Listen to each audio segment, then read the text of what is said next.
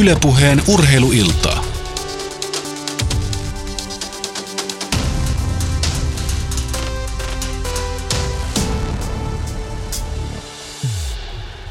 Tästäpä se alkaa Yle Puheen suunnistusilta. Suunnistuksen päävalmentaja Petteri Kähärikin on löytänyt paikalle, vaikka pieni pummi tuli heti alkuun. Ihan pieni tosin tuossa reitinvalinnassa, kun sai huono ohjeet tänne Yleen saapuessaan. Etkä ei pahastunut siitä kovasti. No ei, tämmöistähän se suunnistajien kanssa on, että tota, maalta kun tuolta Espoosta tulee tänne suureen kaupunkiin, niin tuppaa virheitä tulemaan. Tosi, tosin työpaikka on tuossa 200 metrin päässä, että osi, olisihan tähän pitänyt osata.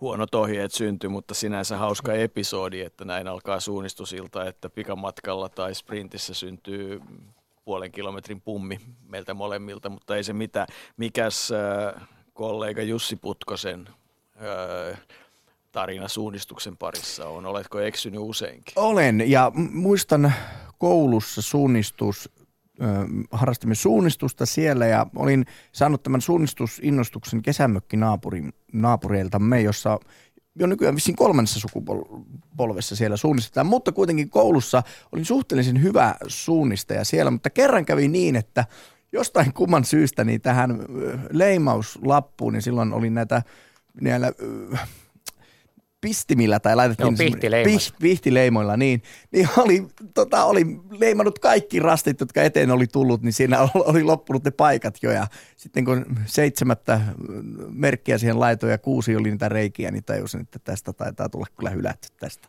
kortista. No niin, eli tota, on siis kokeiltu moisia asioita varmasti meidän kuulijoiden joukossa on useita, jotka on kokeillut suunnistusta tai jolla on jotain ajatuksia suunnistuksen osalta. Otetaanko mukaan vai pidetäänkö siellä passiivisena? No ehdottomasti otetaan kaikki mukaan. Yle.fi kautta puhe sieltä Shoutboxin kautta pääsee kommentoimaan sekä Twitteriä seurataan. Hashtagillä urheiluilta tai Yle Puhe ja suunnistus myöskin seuraan sitä hashtagia, että mukaan vaan urheiluilta yle.fi sähköposti parahtaa paitsi minullekin tähän eteen, jos siihen jotain erityistä sanottavaa on. Mutta Petteri Kähäri oli todella päävalmentaja. Miltä näyttää tällä hetkellä kauden alku, millaisin miettein? No nyt kun katsoo ainakin täällä etelässä ulos, niin viileitä, mutta kirkasta se otetaan tietysti vastaan. Et ei varmaan noin maastojen osalta ihan helpoin kevät. Öö, no varsin hyvät olosuhteet lumesuhteen on ollut tässä nyt eteläisessä Suomessa kevään aikana, että, että kisaamaan ja harjoittelemaan on päästy jo itse asiassa talvellakin eteläisessä Suomessa jonkun verran pääsi, pääsi tota maasto-olosuhteissa harjoittelemaan ihan maastosuunnistusta ja, ja toki sitten nykyään sprinterit harjoittelee tai sprinttiä harjoitellaan talvella, talvella ihan, eli käytännössä niin kuin harjoitellaan läpi vuoden. Öö, kaikkineen tämä kevät nyt on tietysti ollut viileä ja, ja tota, nyt näyttää ainakin jonkin aikaa sitten vähän paremmalta, mutta tota, sinänsä olosuhteet silloin niin kauan kun lunta ei ole maassa, niin ne on kilpailemiseen harjoitteluun varsin hyvät. Jussi taisi ennen lähetyksen alkua kysyä, kun puhuttiin sprintistä ja taisit puhua kaupunkisuunnistuksesta. Olit sitä mieltä, että se ei paljon eroa siitä, että juostas kilpaa Niin, kaupungissa. tai siis lähinnä kysyn, että tuolla jos autojen tai pyör, pyörien seassa juostaan, niin, ja, ja käsittääkseni suunnistuksessa on tärkeää on siellä metsässä lukea sitä maastoa ja valita se kaikkein optimaalinen reitti, ei välttämättä lyhin, mutta paras reitti. Niin miten tämä kaupungissa tapahtuu? No joo, se on äh, ihan, ihan sama logiikkahan siinäkin on, että, että pyritään valitsemaan se nopein tai lyhin reitti ja aika usein se sprintissä nimenomaan on se lyhin reitti on myös nopein.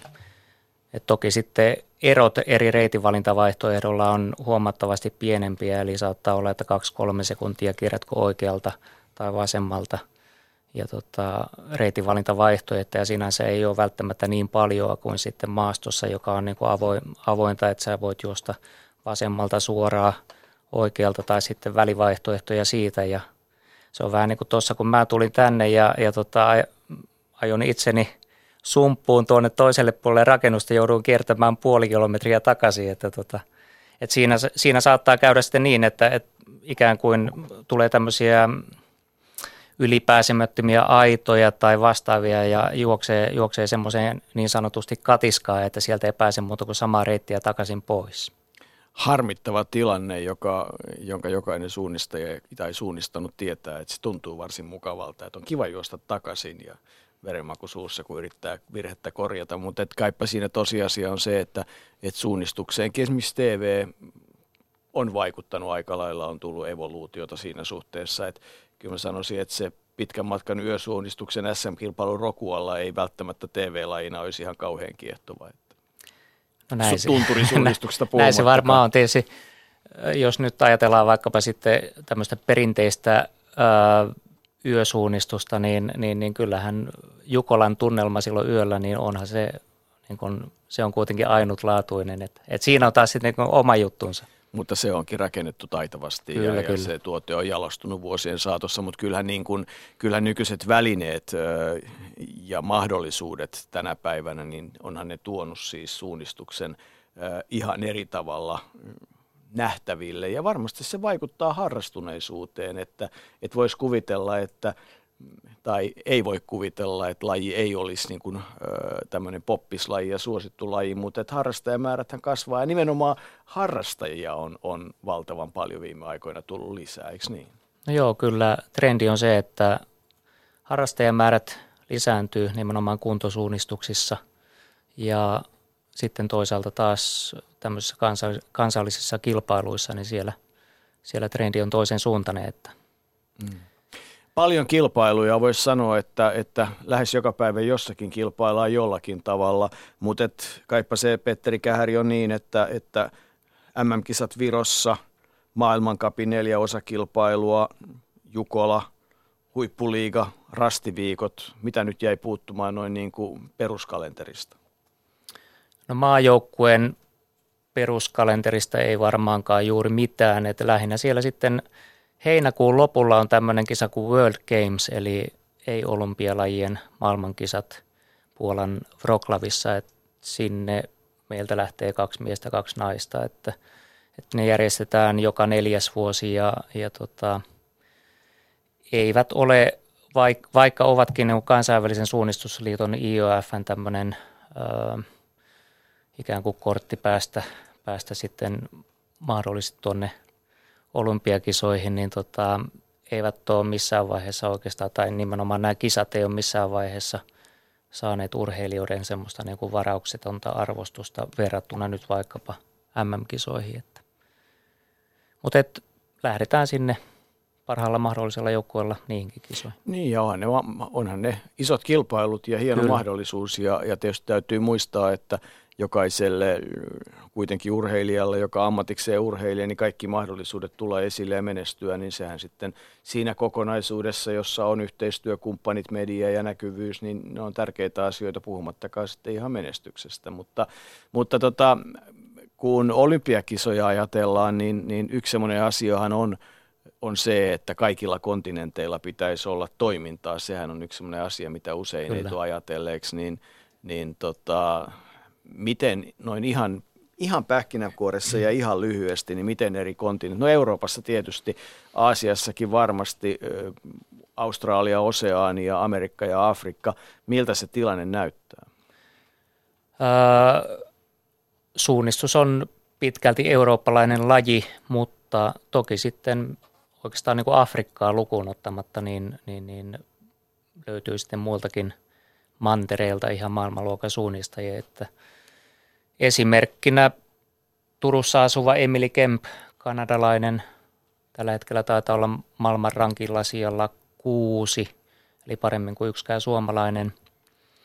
Ja tota, Aasiasta sitten, ei nyt Japanista, Kiinasta niin edelleen ei löydy, ei löydy maailman kärkiurheilijoita, mutta et, esimerkiksi Kiina on todennäköisesti vahvasti tulossa tässä lähivuosien aikana mukaan, että, että siellä on jo sprint, tai MM-sprintissä on ollut, en nyt muista oliko kymppisakissa joku tässä muutama vuosi sitten, mutta et siitä kautta varmaan lähivuosien aikana niin Kiinakin tulee mukaan ja, ja tota, ää, Australiassa on ollut aika ajoin ää, maailman kärkisuunnistajia, Muun muassa hän Jälstön voitti muutamia vuosia sitten sprintin maailmanmestaruuden. Uudessa Seelannissa on niin ikään muutamia hyviä, hyviä kansainvälisen tason urheilijoita, että et kyllä peria- tämä niin levittäytynyt on tietysti. No Etelä-Amerikassa on, joo, viime vuonna oli Sismin, eli, eli sotilaiden mm oli Brasiliassa ja siellä on myös harrastajia, mutta ei, ei missään tapauksessa voi sanoa, että, että kansainvälisiä kärkisuunnista. Mutta toisaalta kun KK nyt aika, aika niin kuin tarkalla nenällä tutkii kaikkia niitä mahdollisuuksia, kun ajatellaan suunnistuksenkin mm. ö, muodon muutosta, että se ei ole enää pelkästään pitkää matkaa metsässä, vaan ollaan niin kuin hyvinkin urbaaneissa ympäristöissä ja hyvinkin tiukka, jos puhutaan sprintistä, sprinttiviesteistä. Esimerkiksi sprinttiviestihän olisi esimerkiksi olympiakisojen kannalta yksi aivan, se täyttäisi kaikki kriteerit siinä. Miehet, naiset kilpailee yhdessä siinä. Tota, se on lyhytkestoinen, se on niin kuin oikeastaan kaikille saavutettavissa, niin, niin tavallaan, että näillä argumenteilla niin varmasti jonain päivänä suunnistus olympiakisoissa mukana on. Joo, nähtäväksi jää. Itse on hieman skeptinen sen asian suhteen, mutta tota, on se toki mahdollista. Itse uskon, että kansainvälinen olympiakomitea joutuu pohtimaan näitä asioita niin, että minkään lajin asema ei niin kuin pitkällä aikavälillä ole ihan niin kuin kirkossa kuulutettu, että mm. voi tapahtua hyvinkin, hyvinkin merkittäviä muutoksia ja, ja pohditaan niin kuin erilaisia vaihtoehtoja. Mutta se jääkö nähtäväksi. Meillä on ihan riittävästi kisattavaa ilman olympiakisojakin tällä hetkellä. MM-kisat eh, todella Virossa tänä vuonna. No, eh, kun puhutaan jääkiekosta ja vaikka keihääheitosta, jotka nyt esimerkiksi suunnistuksen ohella on tämmöisiä kansallisia lajeja, niin voi veljet sitä keskustelua, että kuka olisi pitänyt valita ja ketä ei saa valita ja miksi toi valittiin. Mä mielestäni seuraan urheilua, mutta niin kuin ihan hirveetä eh, päävalmentajan mestaustuomio vaatimusta en ole kuullut viime aikoina. Onko tämä niin vähän rauhallisempaa, onko suunnistajat vähän sivistyneempiä tässä suhteessa? No kyllä sitä ää, tuolla sisäisesti niin varmaan tämmöistä vääntöä sitten on, on enemmänkin, että, että aika harvoin ne meillä niin kuin valin, valinnoista käytävät keskustelut on päätynyt julkisuuteen, mutta tota, kyllä vuosittain on se sitten – aikuisten tai nuorten arvokisat ja, ja, ja on kyseessä suunnistus, hiihtosuunnistus tai pyöräsuunnistus, niin kyllä sitä varsinkin niistä viimeisistä paikoista, jotka, jotka tota, on sitten, onko sitten niin vai näin, niin tota, kyllä niistä käydään keskusteluja. Hyvä. Jussi. Shoutboxista kysytään Super Zeppo. Mitäs asiantuntijat ajattelee TGn siirtymisestä Ruotsin, val- Ruotsin valmentajaksi kuluvan kauden jälkeen? Entäs miehen ura? Kuinka korkealle arvostatte hänet kaikkien aikojen listalle ja kuinka kauan luulette hänen vielä mahtuvan KRn suurviestijoukkueisiin? Asiantuntijat. No niin. Sua Tieri, Tieri Sorsuuta ilmeisesti haettiin tällä TGllä ja tota, uh, Kyllä täytyy sanoa, en nyt muista montako henkilökohtaista maailmanmestaruutta keskimatkalla ja, ja tota, pitkällä matkalla Tierillä on yhteensä.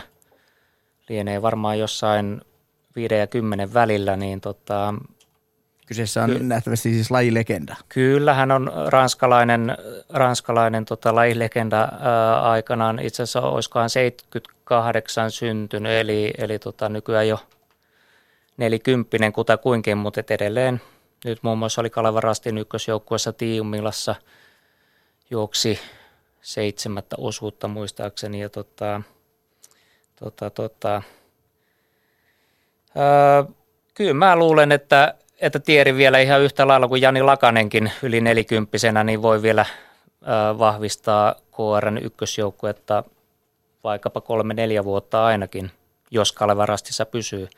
Nyt toki, niin kuin tässä kysyttiinkin, niin on siirtymässä ensi vuodesta alkaen sitten Ruotsin maajoukkueen valmennusvahvuuteen ja, ja tota, se, että voi olla, että henkilökohtainen ura sitten siinä vaiheessa ainakin päättyy kansainvä- tai varmastikin päättyy kansainvälisellä tasolla.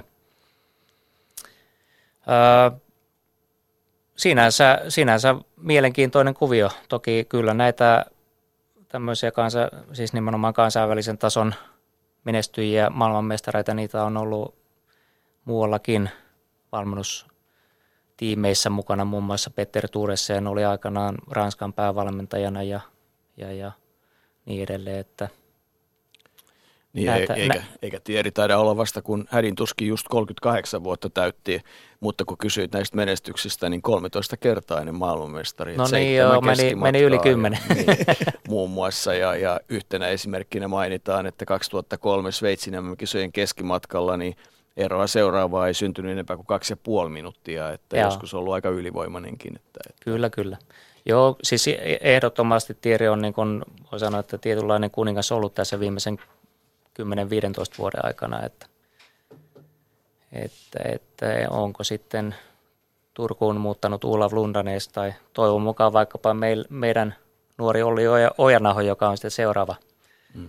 suunnistuksen kuningas. Aina joskus sattuu hassuja sattumia. Yksi semmoinen, ei hassu, mutta hauska on tietysti se, että tänään äh, myös äh, Sport Magazine käsittelee koko lähetyksensä suunnistusta ja Mehän jatkamme kello 20 saakka, jolloin Sportmagasinettia voi jo Areenasta seurata öö, mainiosti, mutta lähetys, suora lähetys alkaa Yle FM-kanavalla kello 19. Me tietysti kehotamme kuuntelemaan lähetystä tai Yle puheessa, mutta todella siis mielenkiintoinen ö, lähetys ehdottomasti, jossa muun muassa Ulaf Lundanees ja hänen asuinkumppanissa Iina-Maria Björgul ja arvioidaan muun muassa kuinka, minkälaista se suomalainen – suunnistusmaailma on, kuullaan Fredrik Portini ja Fredrik Tranchania ja Mats Dalenia ja muuta. Että et kyllä siis paljon mielenkiintoista suunnistusasiaa. Varmasti Petteri Kähäri kattelet areenasta, mitä ovat saaneet aikaan. Joo, varmaan ta- taidan ehtiä katsomaan itse asiassa suoraan sen lähetyksenkin sitten yhdeksän jälkeen. Että... 19 kun se alkaa, niin et muuten ehdi. Aa, niin jaa, eikö se tullut aikoinaan uut, uut, ilta-uutisten jälkeen? Mutta silloin se näkee areenasta. Areena on oivallinen väline. Mutta nyt meillä on tota, langan päässä, Petteri, toivottavasti ihan oikeita urheilijoita, eli oikein hyvää iltaa Mia Niittynen. Iltaa. Minkälainen kokemus tänä vuonna oli Tiiumiila? Kun viikonloppuna siitä Petterin kanssa puhuttiin, niin sanottiin, että oli aika, aikamoiset maastot, mutta anna nyt semmoista ihan metsäkäden tuntumaa. No aika raskasta maastoahan se oli. Tosi hienoa Göteborgilaista. Ihan aika paljon suota. siis märkää, raskasta Kyllä. ja tota, muuta vastaavaa. Mitä olet mieltä omasta suorituksesta? Miten tyytyväinen olet?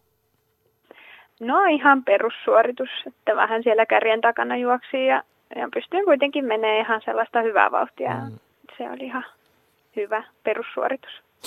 Ja sitten ilmeisesti joukkueella on selvästi semmoinen ajatus teillä, että, että Jukolassa näytetään vähän enemmän vai miten se menee? Kyllä se näin varmasti on. No sulla on ilmeisesti tällä hetkellä opiskelut takanapäin aika hyvässä vaiheessa ja onko nyt ymmärtänyt oikein, että nyt on elämässä se hetki, että haluat kokeilla, että kuinka pitkälle rahkeet tässä lajissa kantaa? Joo, kyllä nyt sille avautu ovet, kun sai paperitulos ja, ja kyllä sitä tekisi mieli kokeilla, mihin vaan pystyy mm. kehittämään. Petteri hymyilee vieressä ja nyökkäilee, että siitä vaan ja niin edelleen. Minkälainen se aika Jyväskylässä? Jyväskylässä kai opiskelit, eikö niin? Joo, kyllä. Minkälainen aika liikunnalla oli? No, vaihderikas, opettavainen.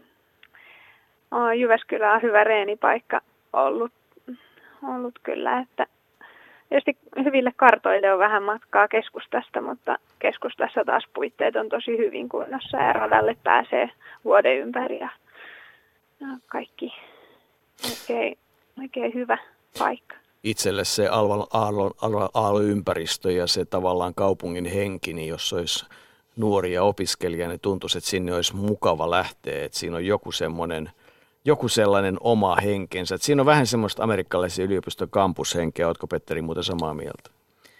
Joo, kyllä on samaa mieltä itsekin. Siellä aikanaan 85-92 opiskellut ja 97 Jyväskylästä lähtenyt, että silloin rakas, rakas kaupunki, hieno ympäristö. Mitäs, mitä Miia nyt sitten, jos perinteisesti aina urheilijoilta kysytään, että mitä tavoittelet, niin mitkä on tavoitteet ja mitkä on haaveet tälle kaudelle? Mitä haluat kokea tällä kaudella? Viroa? No kyllä, kyllä se tämän vuoden haave ja tavoite on MM-kisat, että siellä pääsisi juoksemaan. ja siellä nimenomaan maastomatkat, että keskimatka ja pitkä matka on sellaisia, mitä on talven aikana joku sen kertaa tullut mietittyä. Hmm. Tota, miten suunnistus on rankka laji, mennään ja harjoitellaan koko ajan ilmeisesti aika lailla limiteillä ja, ja niin edelleen. Oletko säilynyt niin, että ei ole mennyt niin kuin limiittien yli eikä ole kovasti sattunut moneen paikkaan? No aika hyvin on kyllä säilynyt. Pikkuvaivaa varmaan kaikilla, mutta, mutta ei ole, koputan samalla puuta, että ei ole ollut mitään vakavampia vaivoja. Se on kyllä sallinut sen, että on aika hyvin pystynyt reenaamaan koko ajan. No Turku ja Lohja on aika pian, eli maailmankappi ja millaisin miettein? No hyvin, hyvillä mieli oottelen ja toivottavasti pääsen sitten juoksemaankin siellä. Vanhaa karttaa on tullut aika paljon katsottua ja se näyttää tosi siistiltä maastolta, että kyllä sinne sellainen palo on jo, että pääsisi jo juoksemaan. Petteri, minkälainen urheilija Mia on?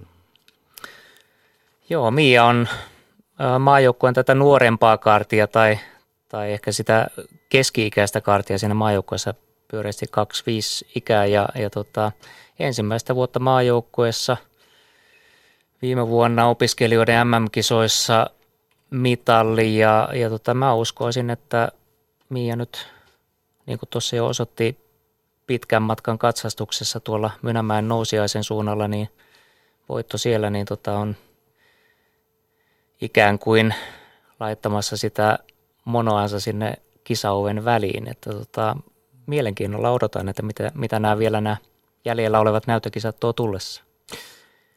Sen, sen verran vielä, että, että Miahan aloitti viime vuonna valmennusyhteistyön meidän maailmanmestari Jani Lakasen kanssa ja se nyt näyttäisi tuottavan ihan hyvää hedelmää.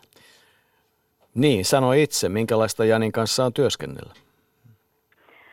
No mukavaa on Janin kanssa työskennellä, että mä oon suhteellisen itseohjautuva, mutta, mutta kyllä niitä heikkoja hetkiä kun tulee, niin Janista on ollut tosi paljon hyötyä ja apua ja, ja muutenkin ollaan yhdessä isot linjaukset tehty, niin kyllä siitä on iso apu. Ei tarvi yksin miettiä kaikkea. Sanoit tuossa, että keskimatka ja pitkä matka, et ei niinkään sprinttiä. Onko se niin, että, että enemmän tykkäät siitä, että on, on enemmän aikaa ja, ja ne fyysiset ominaisuudet pääsee esille vai mistä, mistä siinä sun mielestä, mistä on kysymys? No vähän jo noistakin. Tietysti sitten omat, omat niin kuin vahvuudet on siellä maaston puolella ja sekin tietysti sitten, sitten puoltaa sitä, että tekee mieli maastoa. Mm. Mutta jotenkin se on aina tuntunut vain siltä, että se kiehtoo mua enemmän. Nyt on pakko kysyä ihan mielenkiinnon vuoksi se, että mikä on aikanaan ollut sitten se, joka on tuonut sut suunnistuksen pariin, että mikä, mikä aikaan sai laivalinnan? No kyllä se varmaan siitä lähti, että isosisko meni silloisen oravapolkuun eli suunnistuskouluun ja sittenpähän mä menin sinne perässään. Hmm. Ja paljon sitten siskojen kanssa ollaankin yhdessä nuorena niissä suunnistusjutuissa pyöritty, niin siitä se lähti. Ootko muita urheilulajeja kokeillut noin sanotaan kolme neljäsosa vakavasti? No yleisurheilua harrastin nuorempana, mutta se sitten jäi, kun suunnistus valikoitu sitten sellaiseksi tempilajiksi. Eli mieluummin kierrät 10 kilometriä metsässä kuin, kuin saman määrän ratakierroksia. Niinkö? kyllä, kyllä se näin juuri on. Ei, mm. ei se oikein se ratakierros niin kauheana sytyt. Mm. Mikä suunnistuksessa ja mikä kilpailemisessa on parasta? Mistä ne kiksit tulee? No, mulle se tulee siitä, että, että kun tietää, että menee hyvin ja sitten pystyy toteuttaa sitä omaa suunnitelmaa ja niitä omia, omia juttuja, mitä on miettinyt monta kertaa ja sitten kun se naulaa, niin se on aika hyvä fiilis. Nyt kun mä ymmärsin Petterin puheesta, kun tuossa jotain ennen lähetystä puhuttiin, on se, että aiot todella niin kuin olla ainakin jonkin aikaa niin sanotusti ihan täysin ammattiurheilija. Eli satsaat kaiken nyt tähän suunnistukseen ja kokeilet, mihin rahkeet kestää, niin Miten nämä taustat sun osalta rakennetaan niin, että se on mahdollista, koska koska kyllä asioiden pitää olla siinä jamassa, että, että pystyy kanssa elämään, että, että, että nälkäisenä mm. ei varmaan pärjää. Miten sulla asiat on saatu hoidettua? No niiden asioiden hoitaminen on vielä vähän vaiheessa, mutta mä oon saanut nyt apua mun managerilta tai meidän managerilta Arvola Raimolta, joka KVssä pyörittää paljon noita juttuja ja, ja katsotaan, jos siinä pikkasen jotain pikkutyötä pystyy tekemään, sen kuitenkin sitten aina varmaan edistää omaakin urheiluuraakin, kun saa vähän tehtyä muutakin kuin ihan pelkästään urheilua. Tämä on Petteri aika iso haaste kaiken kaikkiaan siis se, että kun nykyinen huippuurheilu kuitenkin on sitä, että kaikkien osa-alueiden pitää olla kiitettävä plus, niin sitten sillä pääsee vasta niin kuin siihen joukkoon, joka kilpailee mitallista, että se ei niin kuin vielä tarkoita mitään, niin, niin eikö tämä aika iso haaste kaiken kaikkiaan? No ehdottomasti, että äh, niin kuin sanoit, että, että jos sulla on fysiikka kunnossa, taitopuoli kunnossa, niin se ei vielä riitä mihinkään ja, ja, ja vaikka olisi vielä psyykekin kunnossa, niin sekään ei ole välttämättä niin kuin se ää, menestymisen niin kuin edellytykset ei ole vielä siinä kasassa, että pitää olla myös sitten se toisaalta se oma, oma toimintaympäristö, mitä siellä sitten onkaan niin kuin vastapainona sille huippuurheilusatsaamiselle, niin että se henkinen tasapainokin olisi sitten niin kuin kunnossa, niin, niin, niin kyllä nämä on tietysti isoja asioita. Ja tota, meillä nyt voisin kuvitella, että suunnistajilla valtaosalla esimerkiksi maajoukkuetason urheilijoista, niille, jotka huipulla satsaa, niin, niin, niin siellä on joko työ tai opiskelut on sitten niin kuin se ikään kuin vastapaino. Että ehkä sitten jopa niin, että, että semmoisia niin heittäytymisiä ihan, ihan täysin niin kuin huippuurheilijaksi pelkästään, niin aika vähän niitä meidän lajissa on. Että, että toki sitten maailmalta löytyy esimerkkejä, esimerkkejä – meilläkin kenties joku kaupin Minna, no toki hänkin opiskeli siinä niin oma, oman uransa lomassa, teki menestyksekkään urheiluuran, mutta et opiskeli itsensä valmiiksi aika, aika lailla aikataulussa, niin, niin tota, mä luulisin, että, että meidän lajissa nimenomaan niin kuin sisuunnistuksessa voi, voi päästä maailman huipulle niin, että siinä on sitten joku muukin tärkeä asia rinnalla. Mitäs Mia komppaat? No kyllä mä oon ihan samaa mieltä tästä, että, että sitten jos se urheilu olisi ainoa asia, mitä tekisi, niin siihen voisi tulla vähän liikaa paineitakin ja sitten voisi herkästi tulla niitä kaikkia vammojakin ja, ja muuta. Että kyllä se sellainen tasapaino kaikessa on varmasti se sellainen hyvä asia. Saadaanko pikkusen vilkaista sun päiväkirjaa, nimenomaan harjoituspäiväkirjaa? Paljastatko meille sen, että mitä teit eilen, tänään ja huomenna? Ei ole pakko, mutta jos avaudut, niin avaudu. Kiva kuulla. On vähän kiva kuulla, että mitä suunnistaja tekee. Joo, no eilen kävin puolitoista tuntia poluilla juoksemassa ja päälle tein sitten vähän keskivartaloreeniä. Tänään kävin aamulenkillä ja iltapäivällä juoksin tonni vetoja. Huomenna ohjelmassa on sitten pidempi maastokävely ja keskivartalokuntapiiri. Eli paljonko noin keskimäärin päivään menee, siis kolmesta neljään tuntia harjoitteluun, niinkö? No yhteensä ehkä kaikki ne pesuineen ja, ja muineen. Tietysti nyt ei tule ihan niin paljon edes harjoiteltua, kun on kisoja joka viikonloppu. Silloin kun lähdetään hakemaan ihan sitä kuntopohjaa pahimmillaan ennen kisakautta, niin mikä on semmoinen kovin päivä, minkä, minkä vedät, tai kovin viikko? Noin suurin piirtein no. karkeasti.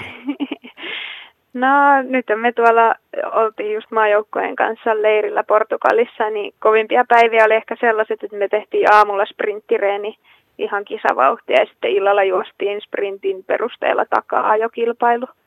Et ne on ehkä sellaisia kovimpia päiviä. Mm. Nimenomaan tehollisesti, ei määrällisesti. Mm. Joo. Mm. Selvä.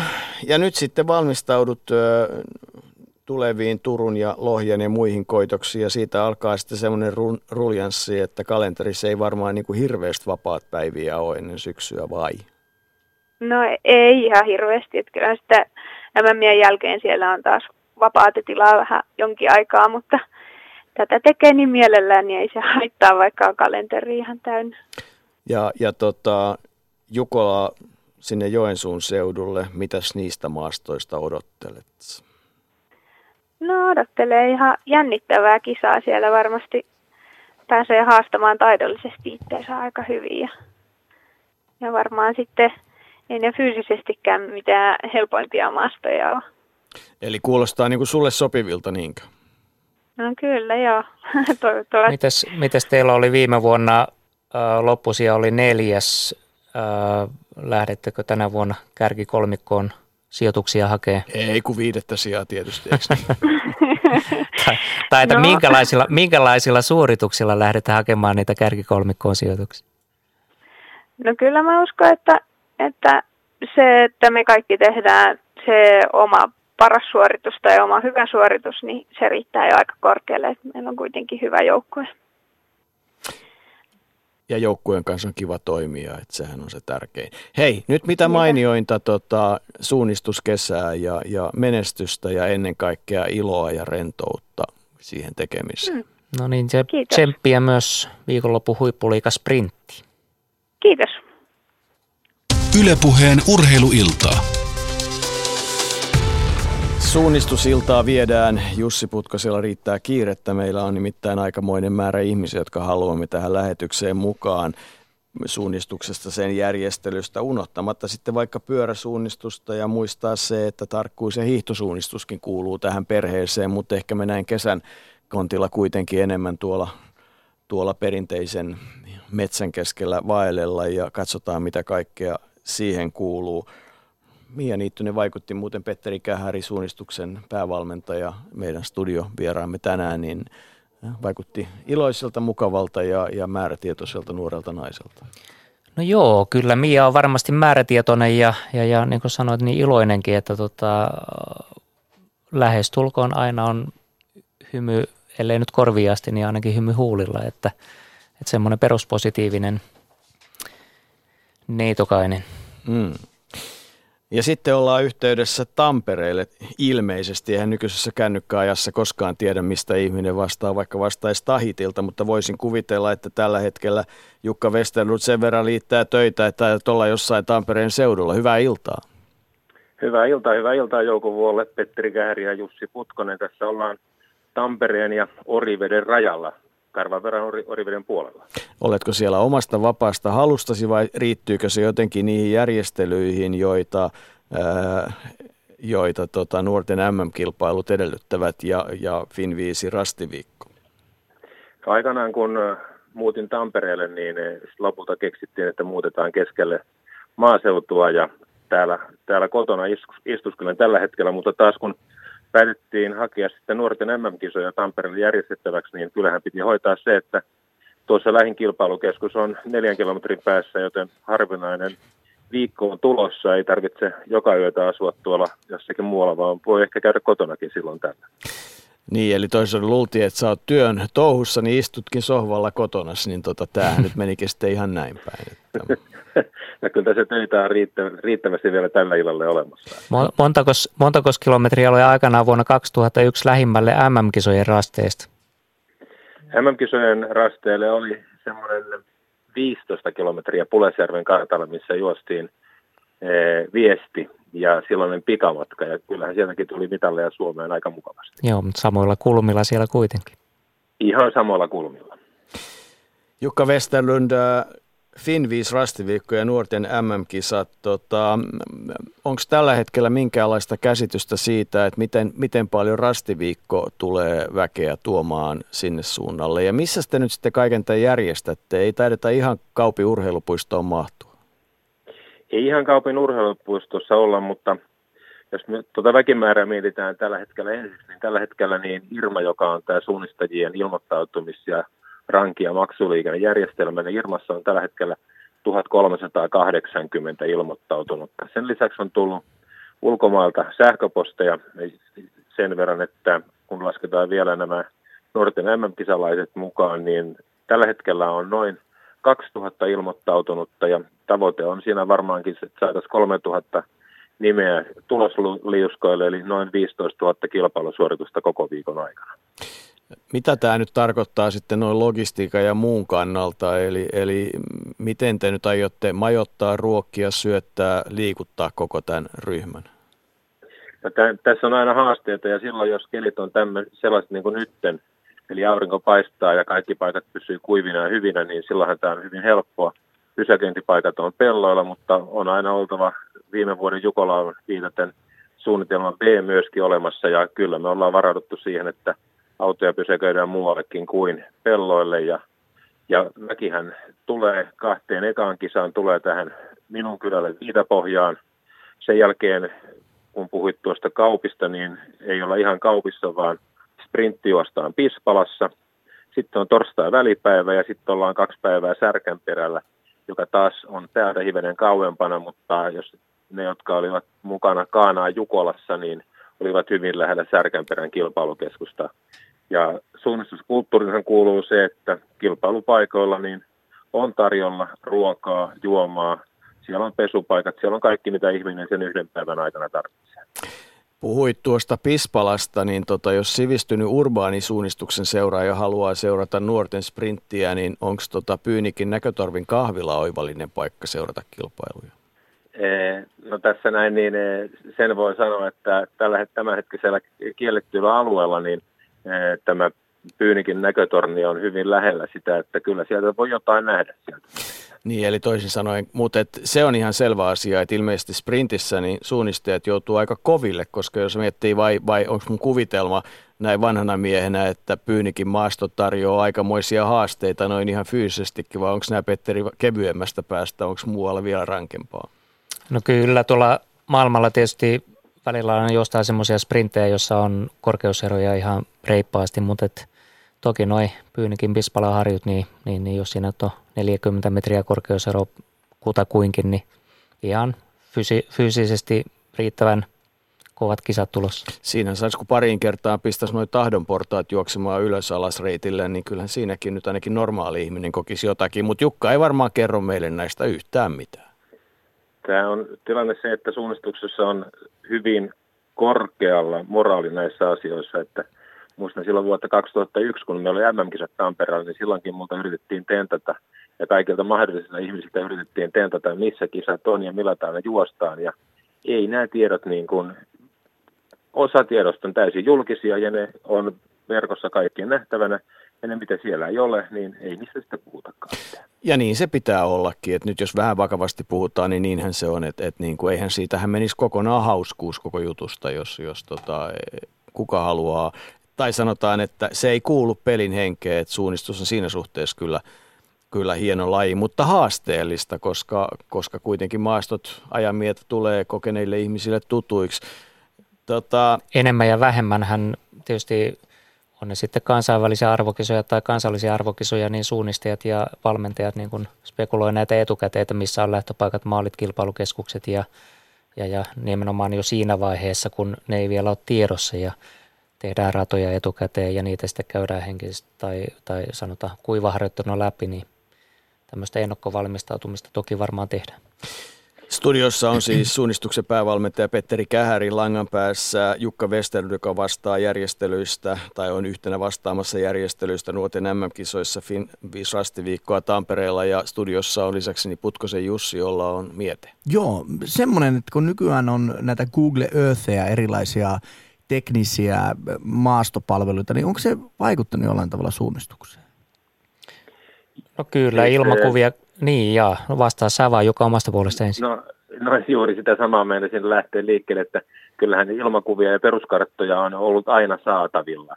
Ja niin kuin se, mitä Petteri sanoi tuossa noin, niin merkittävämpää on päästä askel eteenpäin ja löytää se mahdollinen kilpailukeskus ja siitä lähteä rakentamaan sitä mahdollista, mahdollista kilpailun kulkua, koska silloin pystytään niin harjoittelemaan tiettyihin olosuhteisiin. Ja oli hyvä tilanne silloin 2001, kun tässä oli nämä MM-kisat, niin sitä ennenhän täällä kävi kaikki suunnistusmaat harjoittelemassa. Ja tässä meidän, meidänkin kotikulmilla oli Suomea, Ruotsia, Tanskaa, Norjaa harjoittelemassa ja me tarjottiin heille sellainen mahdollisuus, että he, ne, heillä on kartta, niin heidän valmentaja saa itse piirtää nämä harjoitukset ja kyllä niin kuin kaikilla oli samanlainen näkemys, että samoja mäkiä siinä niin kuin kuljettiin, oli maa mikä tahansa, niin heidän valmentajansa piirsivät samanlaiset harjoitukset kaikille. Eli kyllä tämä, niin kuin, tämä ajatusmaailma on siinä vaiheessa on suurin piirtein samanlainen, kun vaan keksittäisiin, missä se kilpailukeskus aina on. Öö, oliko ne osuuks ne kuinka paikalleen silloin muuten? siis harjoituskartat ovat samantyyppisistä maastoista, missä kilpaillaan, ja tässä ei kilpailu silloin, vaan tämä oli harjoitus. Just niin, aivan oikein. Juu, juu, juu, ymmärsin. No niin, menin, menin askeleen edelleen, mutta että, tuohan oli mielenkiintoinen asia kaiken kaikkiaan. Miten tällä hetkellä teidän järjestelyt on, on, on sujunut? Onko tullut kovastikin erilaisia mielenkiintoisia yksityiskohtia, jotka vähäiset hiukset harmaannuttaa? Eh, siis eh, positiivisia yllätyksiä on tullut vastaan. Eh, yksi on se, kuinka innolla eri maajoukkueet suhtautuvat tähän näin. Silloin kun tätä ruvettiin hakemaan, niin meille sanottiin, että ei kukaan tule harjoittelemaan nuorten MM-kisoja varten, tai korkeintaan siellä, siellä käy sitten Suomi ja Ruotsi ja ehkä Norja.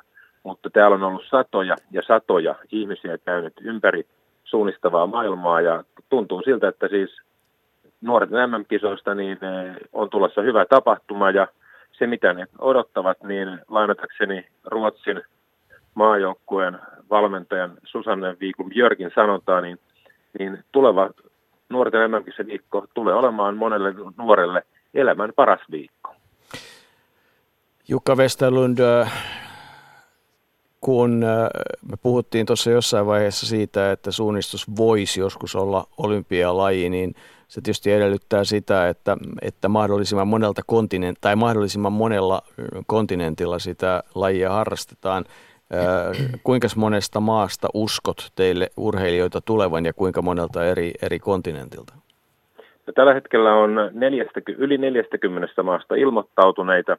Ja tuo, mitä tuossa aiemmin lähetyksessä puhuitte, Petteri sanoi, että tuo Afrikka on vähän vaikea paikka, niin Afrikastakin on tulossa, Etelä-Afrikasta on tulossa ainakin yksi joukkue tänne näin, mutta muuten niin se, se lienee niin kuin semmoinen vaikeampi paikka. Muuten Aasiasta, olla, Aasiasta tulee, Amerikasta tulee, mutta Afrikassa tarvittaisiin vähän enemmän varmaan väkeä. Entäs Oseania ja Australia ja Uusi-Seelanti? Australia on mukana, Uusi-Seelanti on mukana. Siinä ne merkittävimmät siltä suunnalta. Teillä on siis kansainvälinen kilpailu ihan niin kuin tulossa. Että... Joo, Finviis Rastiviikolla on tällä hetkellä reilusta 20 maasta. Cheivokissa on reilu 40 maata ja kokonaisuudessa on tällä hetkellä – noin 50 eri kansalaisuutta ilmoittautunut mukaan. Mm. No, me tietysti haaveillaan suomalaisesta menestyksestä kisoista. Petteri, onko meillä, ollaanko me vahvasti mukana kamppailemassa voitosta? Öö, joo, kyllä. Me ollaan itse asiassa öö, esimerkiksi Ojanaho Olli, pari vuoden takainen kolminkertainen nuorten maailmanmestari on mukana joukkueessa ja yksi joukkueen niin, niin sanotusti kantavia voimia. Sitten meillä on tällä hetkellä niin tuo nuorten joukkueen taso kaikkinenkin sellainen, että, että tota ehdottomasti taistellaan kisojen parhaan maan tittelistä, että siellä nuorten maajoukkueen valmentajat Antti Örn ja Satu Vesalainen, tai Satu Tahvonen anteeksi, ovat tehneet kyllä ihan hyvää työtä ja, ja, ja seuroissa ennen kaikkea siellä tehdään hyvää työtä. Jukka Westerlund, kuinka paljon teillä on niin sanotusti, onko mitään käsitystä siitä, että mikä on talkooväen, talkooväen tota, kokoonpano ja kuinka paljon talkookeittoa tarvitaan päivän mittaan? Talkookeittoa varmaan äh, tarjotaan kolmelle neljälle sadalle ihmiselle pitkin päivää. Päivät ovat erilaisia. Äh, osa päivistä on lyhyempi, osa pitempi ja varsinkin sprintissä, kun tarvitaan sitten jokaiselle rastille valvoja, että se rasti on varmasti oikealla paikalla, niin kyllä siellä niin kuin – väkiä varmaan on sitten 400-500 kappaletta siinä, niin jossakin vaiheessa paikan päällä. Onko tämä koko vapaaehtoisruljanssi valmis vai vieläkö sinne saa ilmoittautua? Vielä saa ilmoittautua mukaan, että se on aina ihan tervetullutta ja yleensä, yleensä Suomessa on se tilanne, että täällä on semmoista väkeä vielä. Oman seuran väki on totta kai on mukana. KV on iso yleisseura, meillä on mukana myöskin painijoita, salibändin pelaajia tässä leikissä mukana auttamassa meitä naapuriseuroista on väkeä tässä jonkun verran mukana. Ja sitten myöskin kun ollaan täällä Teiskossa Tampereella ulkomailla, niin meillä on kyllä yhteisöt hyvin mukana myöskin tässä näin, että ei tässä yksin tarvitse olla. No niin, sen takia sä voitkin kotona sohvalla tätä keskustelua tällä hetkellä meidän kanssa käydä. Jukka Westerlund, hei, mitä erinomaisinta tapahtumaa Tampereelle lykkyä ja toivotaan, että teillä on hyvä sopimus säänhaltijoiden kanssa. Sitä toivomme. No niin, hyvää kesää. Ylepuheen urheiluiltaa. Miltä toi nyt kaikki sitten kuulosti?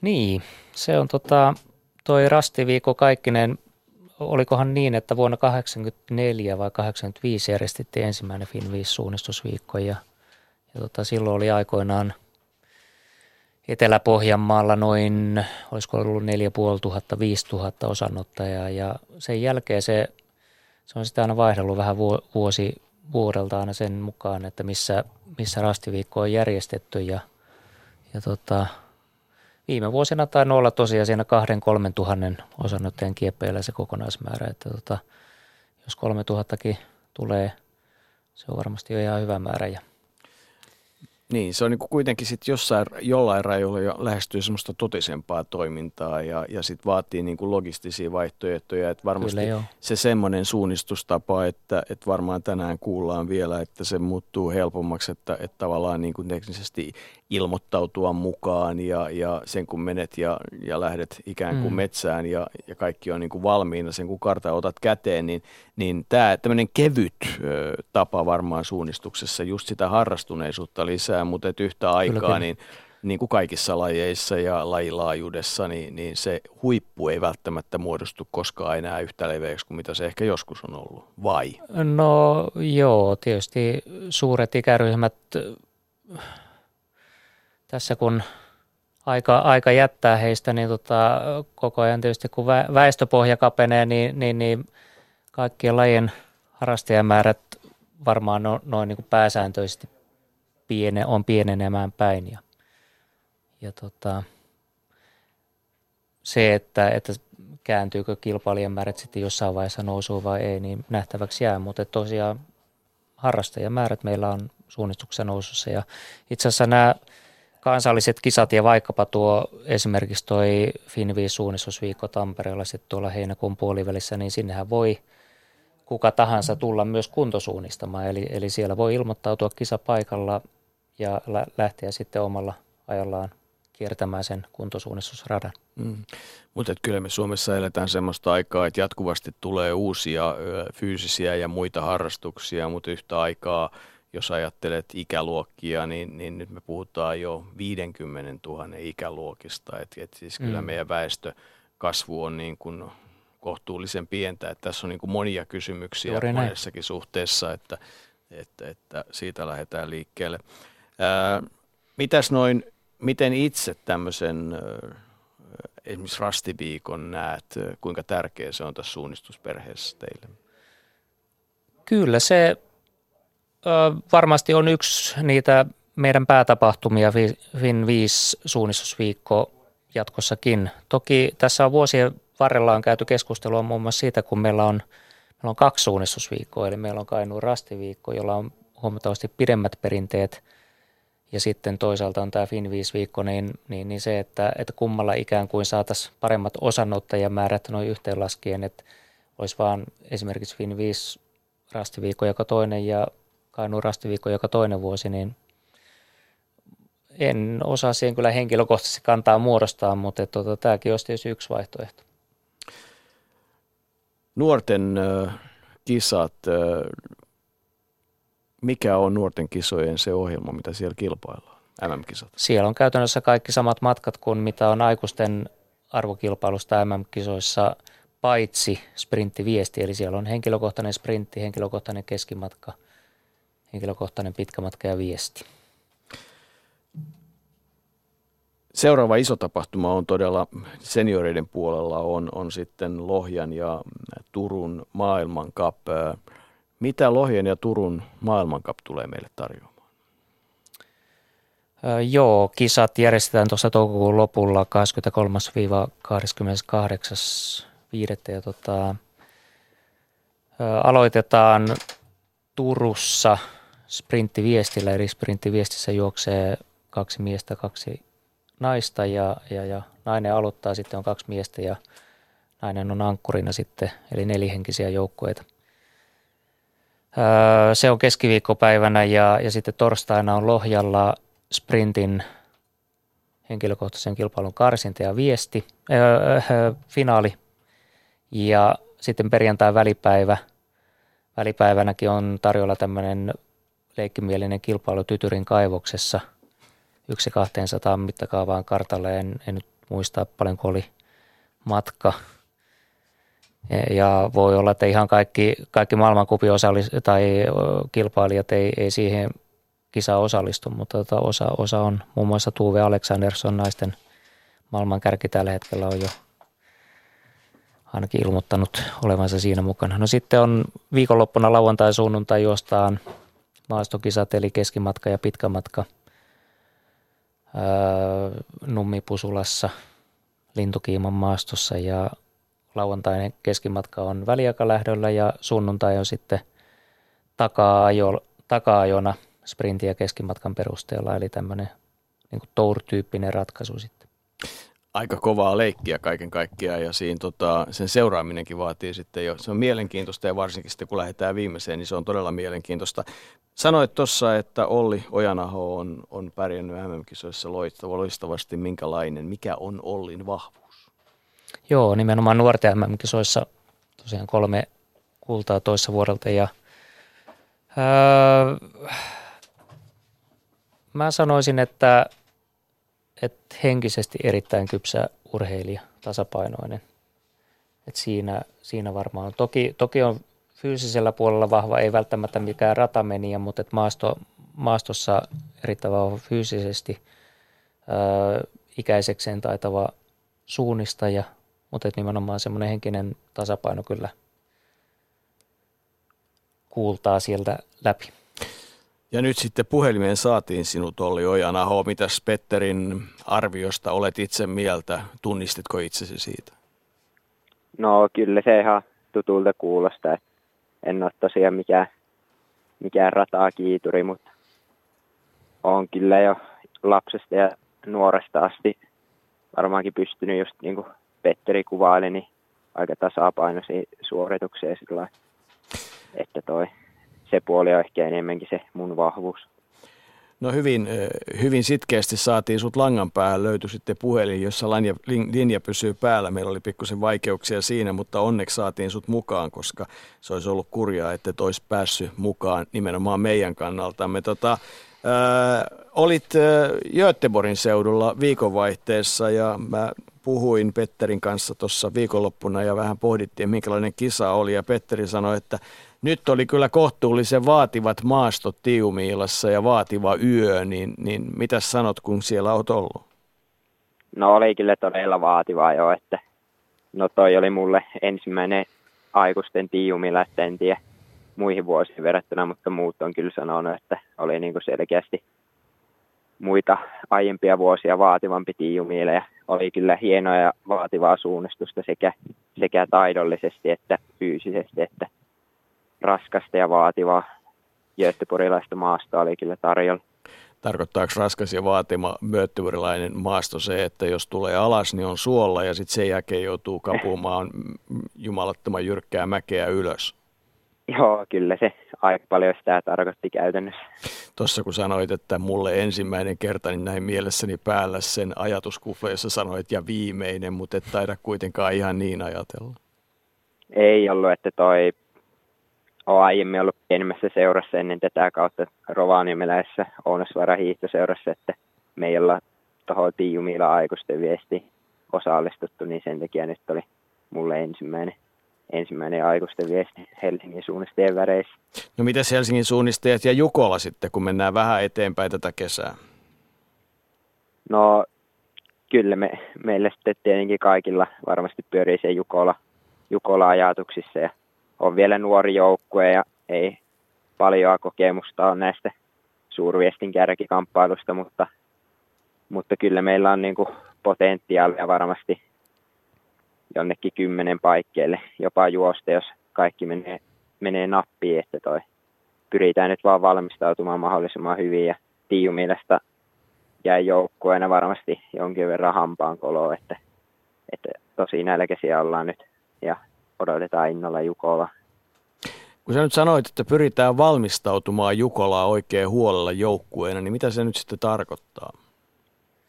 No käytännössä varmaan eniten sitä, että jokainen, jokainen ehkä tietää jo vähän ainakin, että millaista osuutta tai millaista roolia siellä on tulossa, niin sen pitää koko ajan mielessä ja sitten jokaisessa harjoituksessa pyrkii mahdollisimman laadukkaisiin toistoihin ja tekee sellaista mielikuvaharjoittelua myös siihen omaan, omaan rooliin nähden ja käy läpi vanhoja karttoja ja muita tuollaisia mahdollisia reitinvalintavälejä ja sitä kautta valmistautuu ja sitten tietenkin yrittää fyysisellä puolella päästä mahdollisimman hyvään vireeseen. Että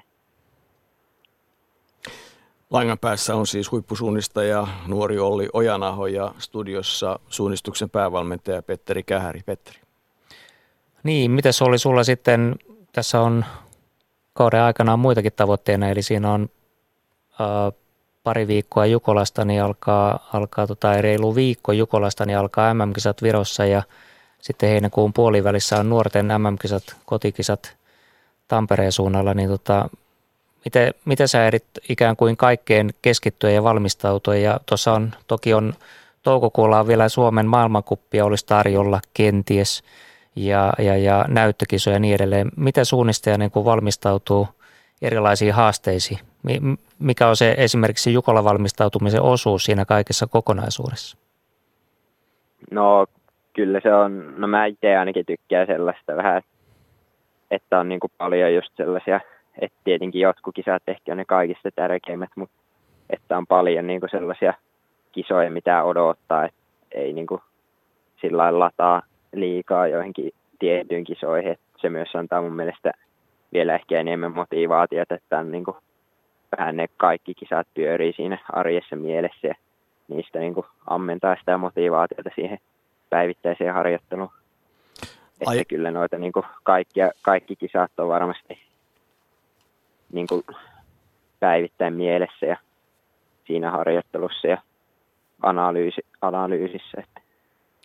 Nyt kun toi Petteri istuu täällä studiossa, niin, niin kerro nyt hänelle, mitkä matkat aiot siellä Virossa ö, juosta MM-kisoissa?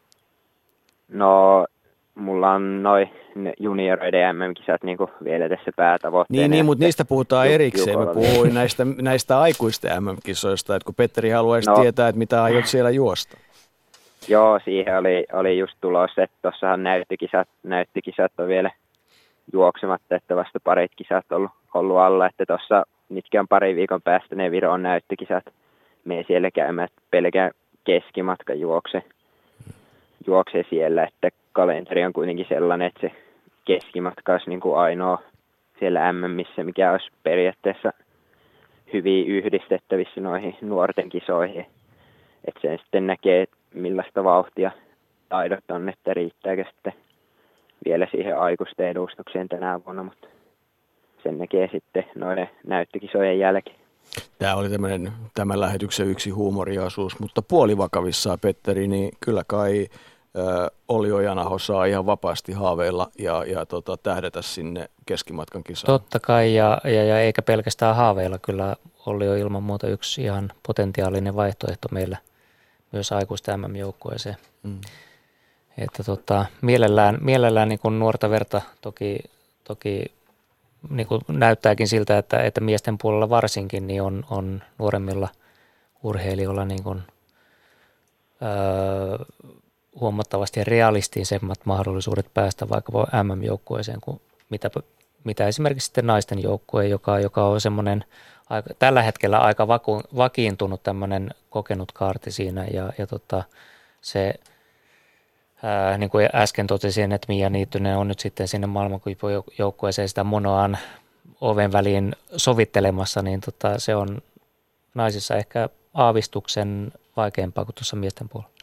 Oli, nyt mennään sitten ihan vakavissaan niihin nuorten kisoihin. Tampereella kotikisat, äh, siellä mainittiin Pispalaa ja Pyynikkiä ja sitten vähän vaikeampia maastoja pitkille matkoille ja metsään. Millaisin miettein, kuinka, kuinka tota, tuttuun ympäristöön luulet pääseväs kilpailemaan? No kyllä se varmasti, varmasti tulee niin kuin tuntee olonsa kotoiseksi siellä, että sen verran paljon kuitenkin, vaikka en olekaan Tampereen seudulta kotoisin tai niin kuin ihan älyttömästi täällä viime vuosina harjoitellut, mutta kuitenkin tässä viime vuonna ja nyt tänä keväänä ja kesänä niin tulee käytyä näissä niin kuin samaan tyylissä maastossa täällä Tampereen seudulla harjoittelemassa ja kilpailemassa ennen niitä nuorten MM-kisoja, että uskon kyllä, että tuun viihtyyn tosi hyvin sitten kisoissa ja on varmasti sellainen varma ja luottavainen olo, kun lähtöviivalla seisoo. Mm. Onko se vaan niin, että kun, kun niin kuin kotoiseen metsään ja kotoiseen maisemaan lähtee, suomalaiseen maisemaan, niin se on henkisesti helpompaa kuin lähteä vaikka ö, jossain toisen tyyppisissä tilanteessa, puhutaan nyt sitten Sveitsiä tai, tai mitä tahansa Liettua tai Puolaa? No on se varmaan vähän, että just ehkä se, että tietää, niin kuin, että osaa sen, osaa sen homma eikä todennäköisesti tule mitään sillä yllättävää vastaan ja voi niin kuin luottaa siihen, siihen omaan tekemiseen. Että jossain ulkomailla just voi olla se, jos ei ole paljon jossain tietyssä maastotyypissä juossut, niin voi olla vähän sellainen epävarmuus, että, että miten, miten ne rastit sieltä löytyy, mutta kyllä Suomessa niin kuin tietää, että jos se keskittyminen vaan pysyy, pysyy kasassa ja tekee oikeita asioita, niin, niin pystyy kyllä suunnistamaan täysin puhtaasti. Kai niin, niin. Suunnistuksessa puhutaan oikeastaan tämmöistä niin kuin mannermaisista maastoista, mitä, mitä löytyy tuolta Keski-Euroopasta ja vaikkapa nyt sitten ihan tuosta sanotaan, Baltiastakin löytyy ihan erityyppistä maastotyyppiä kuin mitä, mitä ö, Suomesta tai Pohjoismaista. Eli esimerkkinä nyt vaikkapa Viro, jossa on MM-kisat, niin siellä ei avokalliota ole ollenkaan tai ei ole kivien maastoissa niin kuin meillä taas sitten suurimmassa osassa maastoja niin. niitä löytyy. Tai sitten joku brittiläinen nummimaisema, jossa niin, on aikamoisia näin. nousuja, Kyllä, kyllä, että just tämä, avo, avo. just tämä esimerkiksi, että, että nyt kun nuorten kisat on, MM-kisat on Tampereella, niin se, että, että vaikka Olli on, Olli on tota Rovaniemeltä kotosi, niin toki hän on sitten eteläisessä Suomessa kilpailu paljon, että se, kyllä se vaan niin tulee vähän enemmän niin kuin äidin maidossa se, se, se pohjoismainen maastotyyppi ja, ja, ja ikään kuin semmoinen, että se tulee selkäytimestä se suoritus silloin, kun suunnistetaan kotimaassa. Näinkö se oli, taitaa olla? Kyllä se näin taitaa olla. Petteri mm. puhuu ihan asiaa. Hyvä. Tota, nyt meidän täytyy sua kiittää ja, ja tota, päästää sut tekemään kaikkia niitä toimia, mitä urheilija elämään kuuluu. Hei, hienoa, että olit mukana ja, ja nyt sitten ihan vakavasti niin lykkyä kaikkiin kesän kisoihin ja näyttökisoihin ja, ja lykkyä siihen, siihen että, että olisit mukana vaikka niissä Viron MM-kisoissa. Kaikkea hyvää tähän kesään. Yes, kiitos paljon. Tsempit Olli. Yes, kiitos. Ylepuheen urheiluiltaa. Hienoja nuoria urheilijoita noin niin kuin puhelinäänen perusteella ja ajatusten perusteella sulla on täällä mukana. Niitä niin, on varmaan kyllä. lisääkin. Joo, ei kyllä jos meillä nyt on aikuisten maajoukkueessakin, mitä meillä on 22 vai kolme urheilijaa, niin tota, kyllä ne fiksuja, hienoja ihmisiä on kaikki, erilaisia ihmisiä. Et, et kyllä mulle nimenomaan se, että kun nyt marraskuussa, kun aloitin tämän päävalmentajan urani, niin, niin, niin siinä kun kävi urheilijoita puhelimitse läpi, niin oli ne niin antoisia ensinnäkin ne keskustelut ja sitten kun pidettiin vielä tuossa talvella semmoinen pitkä sessio urheilijoiden ja valmentajien, henkilökohtaisten valmentajien kanssa, niin, niin, niin kaikki on omalla tavallaan erilaisia ja, ja tota, niin kuin sanoit, niin hienoja, hienoja ihmisiä. Niin kuin nyt ihmiset yleensä hienoja on. Niin, onko jotain, kuitenkin onko huippusuunnistajalle jotain nopeasti löydettävää yhteistä piirrettä? Öö, kyllä se varmaan tuonne kognitiivisen ajattelun puolelle menee, että tota, vähän, vähän ajatellaan varmaan asioista monesti eri tavalla kuin kenties muiden lajien harrastajat vaikkapa mm. kamppailulajien harrastajat. Mm. Niin kai se pitää olla. Ja sitten toivotetaan tota, liiton toiminnanjohtaja vai toimitusjohtaja Mika Ilomäki. Mitä titteliä te nyt suunnistusliitossa muuten käytätte? Hyvää iltaa. No hyvää iltaa. Toimitusjohtajan titteliä me ollaan tässä käytetty kuulemma noin 90-luvun puolivälistä alkaen. Tota, sillä pärjätään. Hyvä, no voidaan puhutella sinua sitten vaikka pääsihteeriksi, niin tuntuu tutulta. Niin, sitä, sitä ennen taas olla pääsihteeri. no niin, mennään, tota, mennään asiaan nyt. Ö, ollaan tässä tunnin verran jo ehditty puhua suunnistuksesta, mutta puhutaan vähän niiden taustoista. Mitä kuuluu tällä hetkellä sun pöytäsi taakse? Millaisin miettein liittoa toimitusjohtajana johdat? No erittäin positiivisella mietteellä, että tässä on tänään ollut iltapäivällä työmatkalla Kangasalla. Ollaan siellä allekirjoitettu vuoden 2019 Jukolan viestin järjestelysopimus. Eli tota noin, niin viestikapula siirtyy tämän vuoden jo, Joensuusta ensi vuonna Hollola ja sitten 19 vuonna tota, Kangasalle. Se on ollut tässä tänään akuutisti agendalla. Eli tällainen uutinen saadaan kerrottua tähän lähetykseen. Minkälaista mitä kaikkea Kangasala tulee tarjoamaan, mikä on Kangasala Jukolan erityispiirre tämän päivän kokemuksen perusteella?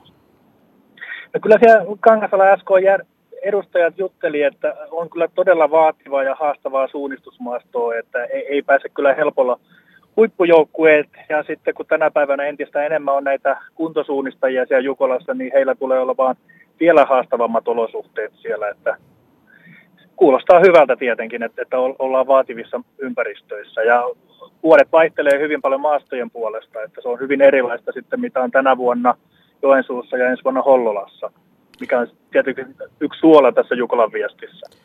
Onkohan toi nyt suunnistuksen markkinointipuetta, että sanotaan, että kuntosuunnistajille on tavallista hankalammat ja vaativammat olosuhteet, se musta ei kuulosta niin kuin erityisen maanitterevalta, Petteri.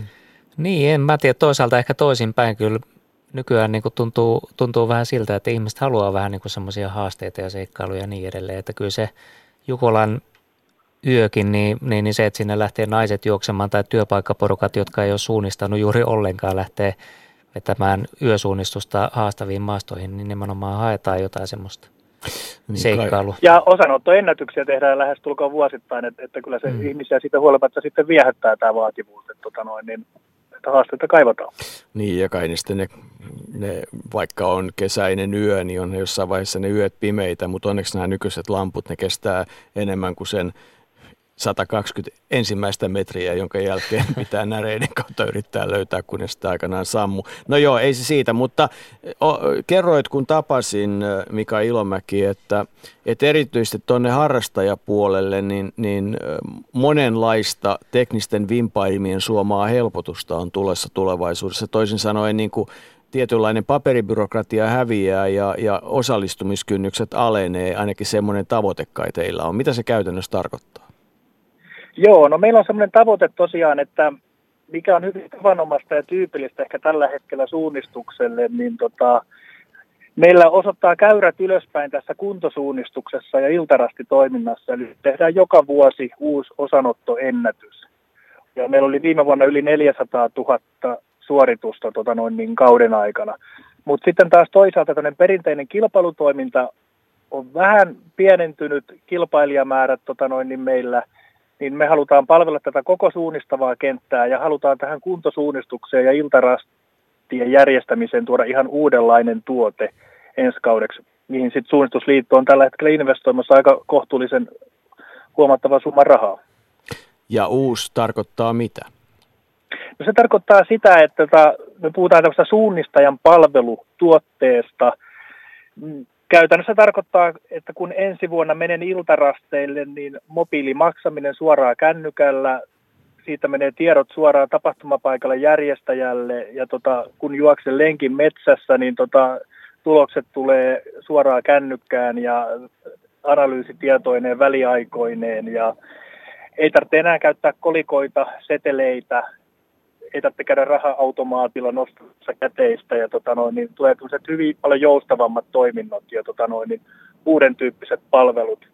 Ja kun on paljon puhuttu yhteiskunnasta, että kymmenen vuoden päästä enää ei käytä ollenkaan käteistä rahaa, niin tässäkin taas innovaatiossa suunnistajat on etunenässä tekemässä omaan lajiin tämmöiset sovellukset, jotta sitten varmaan monet muutkin tulee perästä katsoon, että kuinka ne suunnistajat nämä otti käyttöön. Sä kuvasit tuossa, että tulokset tulee ja analyysit ja, ja niin edelleen. Kuinka tärkeitä nämä asiat on siis iltarasti ja kuntosuunnistajalle? Kuinka tarkkaan he haluaa, tai kuinka suuri osa haluaa tietää, että miten niin kuin muihin, muuhun verrokkiryhmään nähden on pärjännyt? No kyllä kaikki sosiaalinen jakaminen ja media, tota noin, niin sosiaalinen media, niin se kiinnostaa meitä – tavallisia kuntourheilijoita ja kuntosuunnistajia, niin tota, just tämän tyyppiset esimerkiksi palvelut on, on hyvin haluttuja tällä hetkellä ja halutaan kehittää. Mm. Mutta kyllä, kyllä sitten myös nuo ihan tuommoiset perinteiset tota noin, niin analyysipalvelut niin varmasti kiinnostaa kuntosuunnistajia. No sitten se, jos puhutaan sitä, sitä huippuosiosta, niin tota, kun tänä päivänä suomalainen huippuurheilu tai yleensä huippuurheilu, niin puhutaan jatkuvasti aika lailla resursseista ja kylmä tosiasia onkin, että jos tämän päivän huippuurheilija ei pysty ihan täysin tekemään niitä asioita, mitkä tiedossa on ja pitää tehdä, niin tiput kilpailusta pois.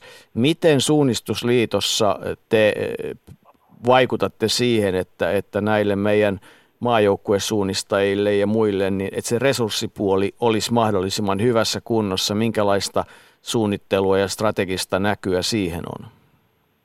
No siinä on varmaan muutama tekijä ja yksi on se, että suunnistushan tulee koko ajan tunnetummaksi, seuratummaksi mediassa, seuratummaksi televisiossa. Meillä on paljon kannattajia, faneja. Eli meille tulee semmoista positiivista markkina-arvoa urheilulajien joukossa. Me oltiin, ennen meidät tunnettiin vähän semmoisena mystisenä metsien lajina, tota, joka, joka ei, ei ollut kovinkaan tota, noin semmoista salonkikelpoista ehkä isompiin piireihin, mutta tänä päivänä me ollaan hyvin näkyvä laji. Ja sitten tämä toinen näkyvyyden lisäksi on tosiaan tämä meidän lajin jatkuva kasvu. Eli, eli kun tulee koko ajan lajiin uusia harrastajia, niin meidän täytyy pärjätä niille hyviä palveluja, hyviä tuotteita ja sitten saada varmaan myös osuutemme siitä asiakasvirrasta sillä tavalla, että me pystytään resurssoimaan meidän nuorille maajoukkueurheilijoille ja tuleville huipuille sitten olosuhteita kuntoon. Petteri.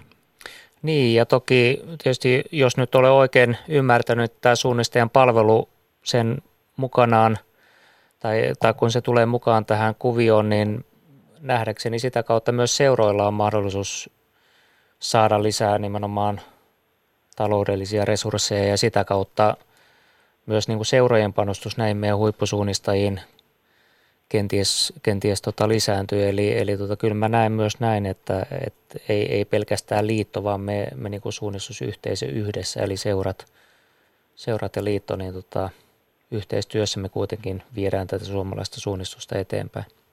Niin, mutta kyllä tämä vanha, perinteinen, kyllä tämä vanha perinteinen asetelma, että liitto ei tee mitään niin kuin kaikissa suomalaisissa urheilulajissa, niin kyllähän siitä nyt pitää jonkun verran pitää kiinni tässäkin lähetyksessä noin Totta kai. mielessä. Totta kai.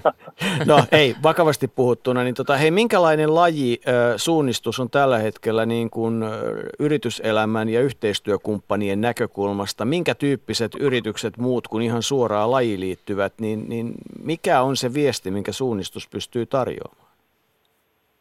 No suunnistus on ensinnäkin erittäin rehti, rehellinen, positiivinen, luonnonläheinen, kohtu hyvin koulutetun väen laji, ehdottomasti dopingvapaa laji. Meillä, meillä ei ole tämmöistä riskiä ollut lajissa. Ja tota noin, niin kaikki erittäin hyvät positiiviset arvot tähän liittyy. Myös perhekeskeisyys ja tota noin, niin yhteisöllisyys. Ja kyllä tämän kun meillä on erikseen sitten markkinointi vastaava suunnistusliitossa, niin kun hän meitä käy positiivisesti markkinoimassa eri, eri yrityksissä, niin, niin ollaan koko ajan positiivisten asioiden kanssa tekemisissä, kun puhutaan suunnistuksesta ja haetaan niitä yhteistyökuvioita, niin meillä on niin positiivinen tulevaisuus tässäkin suhteessa kyllä ihan varmasti. Niin, eli siis tavallaan niin kuin trendi, y, tavallaan suunnistus on jatkuvasti hovikelpoisempi ja hovikelpoisempi laji myös tuolla bisnesmaailman puolella juuri näistä syistä.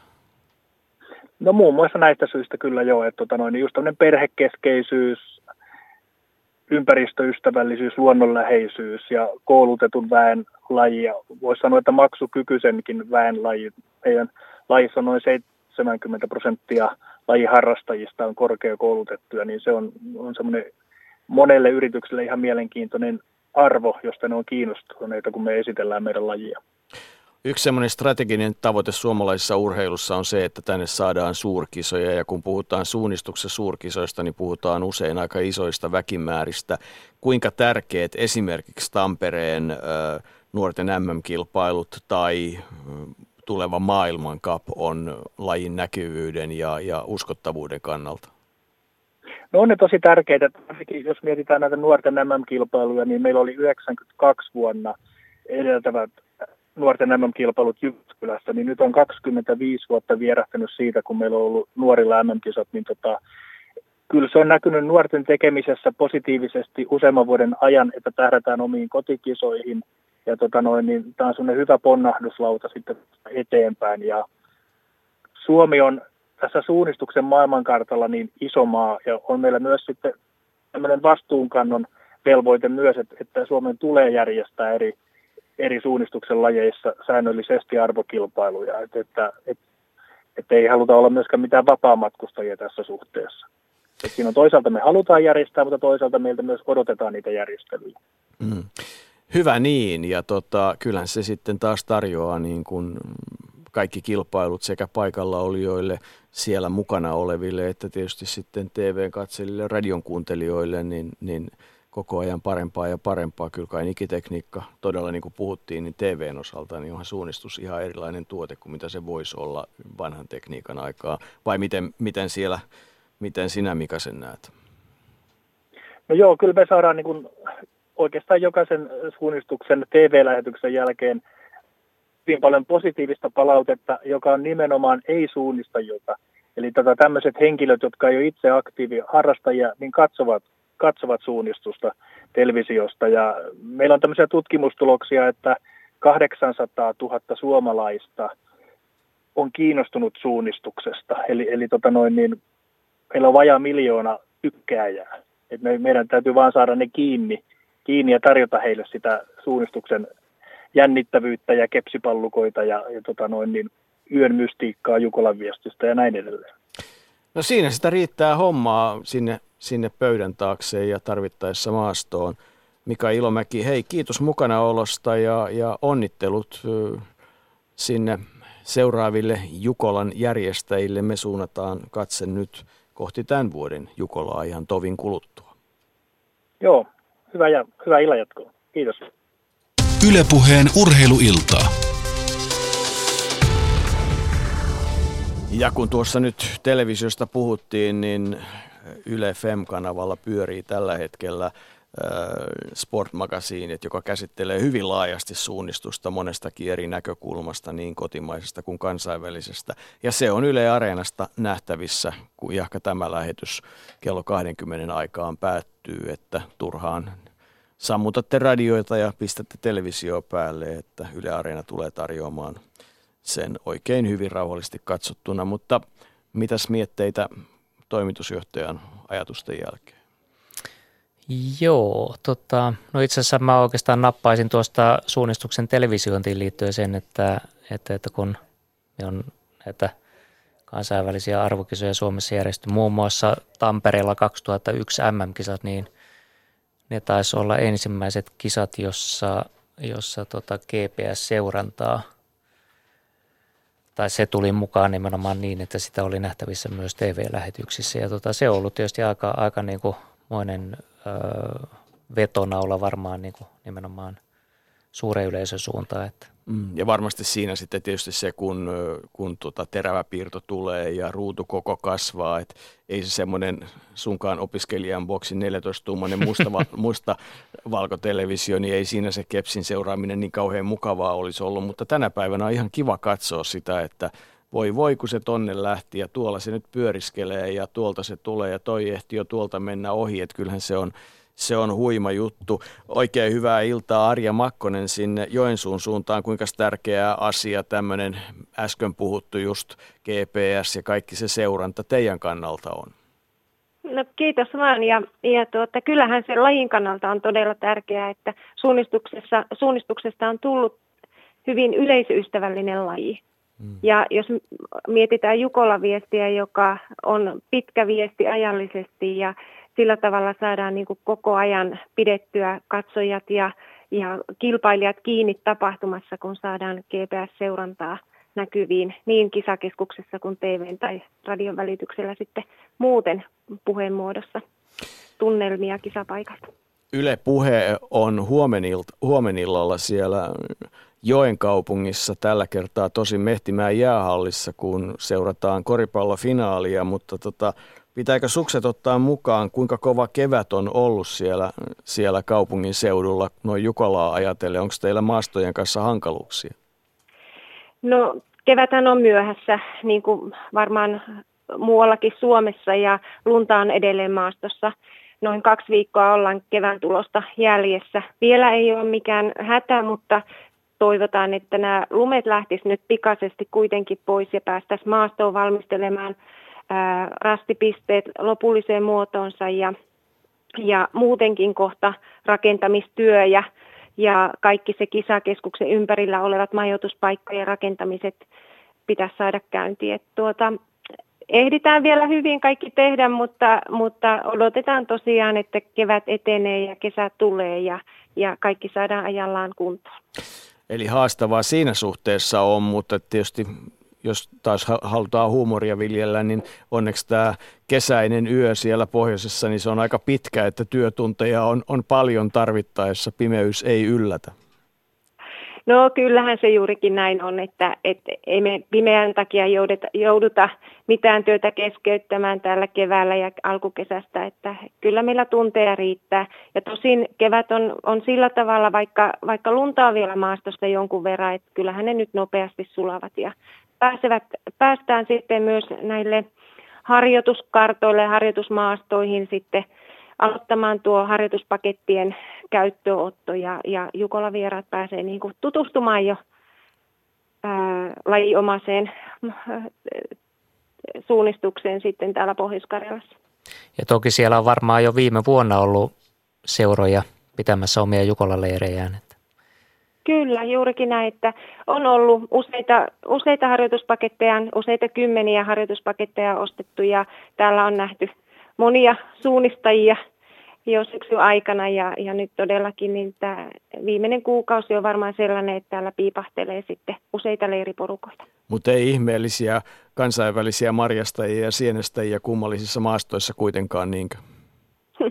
No, me on tehty yhteistyötä Enon, Enon kyläläisten kanssa, että he pitävät huolet, huolen siitä, että ylimääräisiä marjastajia ja sienestäjiä ei siellä suunnistusmaastossa ollut. Herrasmieslajista on kysymys. Hei, taas puolivakavasti ja ihan täysin vakavasti, niin, niin tota, kuinka moni on tällä hetkellä ilmoittautunut kokemaan pohjoiskarjalaista tota, vieraanvaraisuutta? Ää, nyt meillä on tällä hetkellä noin 2600 joukkuetta ilmoittautunut ja mm. se tarkoittaa noin 14 500 suunnistajaa. Ja toinen ilmoittautumisporas päättyy 10.5. Eli mä uskon, että tässä, tässä on useamman sadan joukkueen ilmoittautuminen vielä matkalla tänne. Et noin 3000 joukkueeseen varmaan päästään 10. päivä viidettä mennessä. Oletko tyytyväinen? Kyllä minä siihen erittäin tyytyväinen on, että, että Jukola viesti on vuosi toisensa jälkeen kasvanut iso, suuremmaksi tapahtumaksi ja, ja meillä kilpailukeskus on tuossa Enon kirkon kylällä ja hyvin kompaktissa alueessa, niin se 7-18 000 suunnistajaa on varmasti todella sopiva määrä niihin olosuhteisiin. No mikä se on tämän vuoden Jukolan erityispiirre? Mikä on sellainen, mistä se tullaan aikanaan muistamaan? No, puhuttiin äsken tuossa vaativista suunnistusmaastoista, sitä se varmasti on. Tarjoamme tämmöistä pohjois-karjalaista vaaramaisemaa, jossa on erittäin hienoa, hienoa hyvää kulkuista aluetta ja vähän vaativampaa ja hitaampaa aluetta. Mutta kyllä meidän kilpailukeskus varmaan nyt Jukola-historiassa on tämmöinen vähän poikkeuksellinen, eli olemme ihan kuntakeskuksessa, koulukeskuksen alueella, mutta siitä välittömästi alkaa tämä suunnistusmaasto että ollaan urbaanissa ympäristössä, on asfalttia ja hiekkaa, ehkä vähemmän, vähemmän sitten semmoista sateella pehmenevää alustaa siellä kilpailukeskuksessa, mutta mä uskoisin näin, että, että, että tämmöinen hyvä yhdistelmä äh, kilpailukeskus lähellä, kaikki aluetoiminnot on lähellä toisiaan ja sitten kuitenkin se suunnistus, joka meillä Jukola-viestissä on se tärkeä asia, niin on siinä hyvän etäisyyden päässä ja, ja varmasti niitä elämyksiä sitten kaikille tarjotaan. Toi asfaltti ja hiekka ja toihan tarkoittaa sitä, että tulee helle Jukola eikä vedestä puhettakaan, kun olosuhteet on nämä. Toivotaan niin. Mutta hei Petteri äh, Kähäri, jos ajattelee huippusuunnistuksen näkökulmasta, niin, niin minkälaisesta kilpailusta tulee olemaan kysymys? Öö, vaaramaasto pääosin – jonkun verran tosiaan sitä kangasta. Kyllä joensuulaiset tai Joensuun seudun maastot tuntien ja sikäläiset ratamestarit tietäen, niin tota, uskon, että, että suunnistuksellisesti vaativa kisa tulee.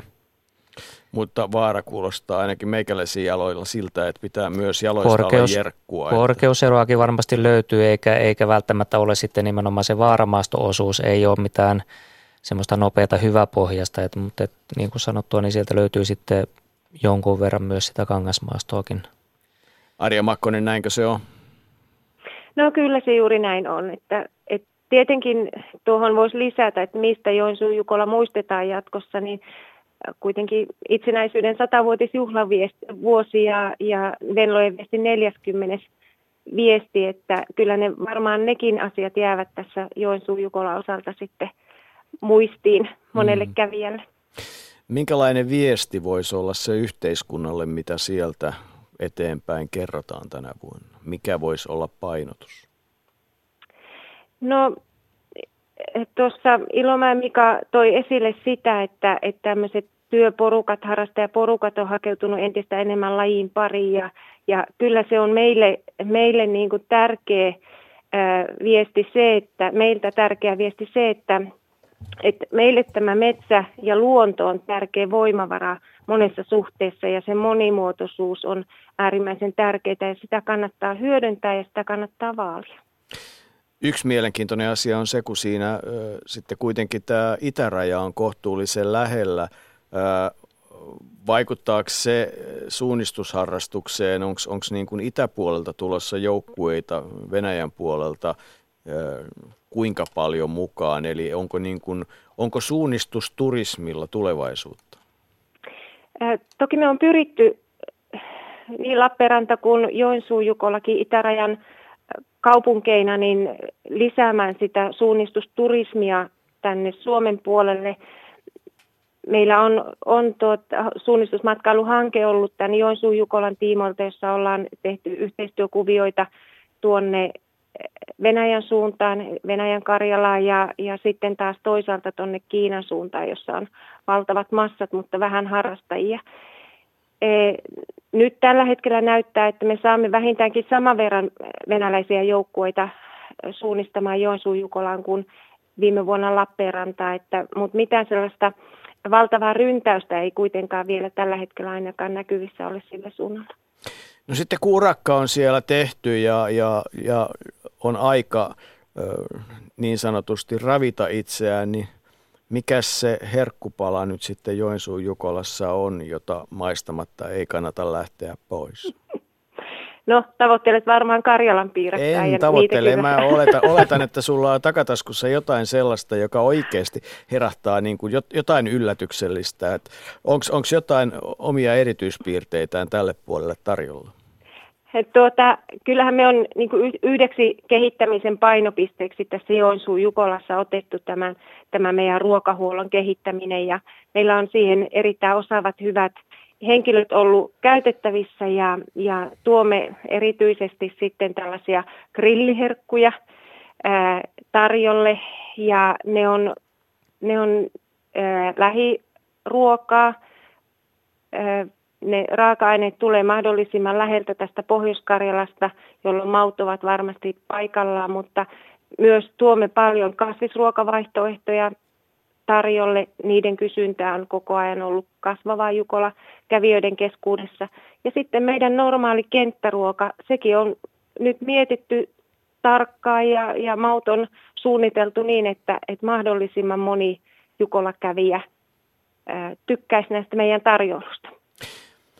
Vaikuttaa siltä, että kaikki on mietitty, mutta, mutta jos nyt uskaltaa kysyä Arja Makkonen, että, että tota, jos sua joku pelottaa, niin mikä pelottaa tällä hetkellä? No tokihan, tokihan haaste on tässä tämä kilpailukeskuksen sijainti ja, ja se, että, että miten, miten kaikki toiminnot, toiminnot niin kuin pelaa, sit ollaan kuitenkin hyvin tiiviisti ja kompaktisti, mutta uskon, että tämmöinen sopu sijaa antaa ja, ja me Jukola kävijät tiedetään, että on ulkoilman laji ja, ja välillä olosuhteissa on, on väljyyttä ja avaruutta ja välillä ollaan vähän tiiviimmin, että mä toivon, että, että ehkä niin kuin tuo liikenne liikenne sujuisi tänä vuonna mallikkaasti. Kaikilla olisi hyvin aikaa varattu saapua Joensuun Jukolaan. Paikotus on vähän kauempana, eli noin kolme ja puolin kilometrin päästä, josta kävellen siirrytään kilpailukeskukseen.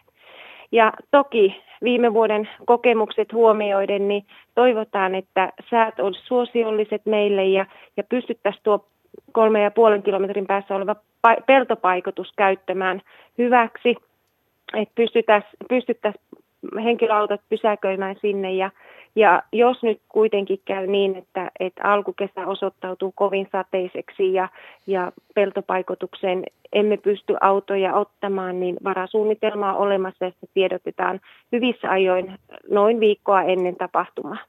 Mutta kaiken kaikkiaan tullaan ajoissa, tullaan hyvällä mielellä ja hyväksytään se, että vähän on ruuhkasta, niin sitten kaikki menee hyvin.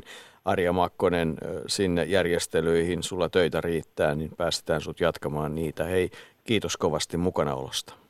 Kiitos ja tervetuloa Joensuun. Ylepuheen urheiluiltaa.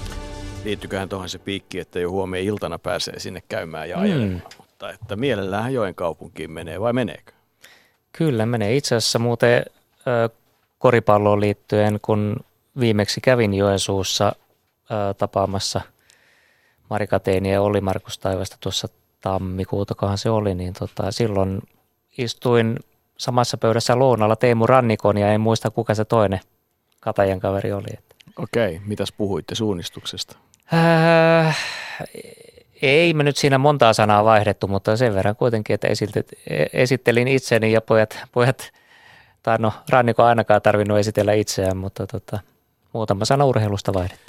Niin, urheilijat on perimmiltään kuitenkin samanlaisia. Sen vaikka olympiakisoissa näkee, että kovasti tuntuvat nauttivan siitä, kun pääsevät vaihtamaan urheilijat no kyllä, joo. urheilijoiden kanssa mietteitä. Kyllä. se on tärkeä osa lajia. Juuri näin.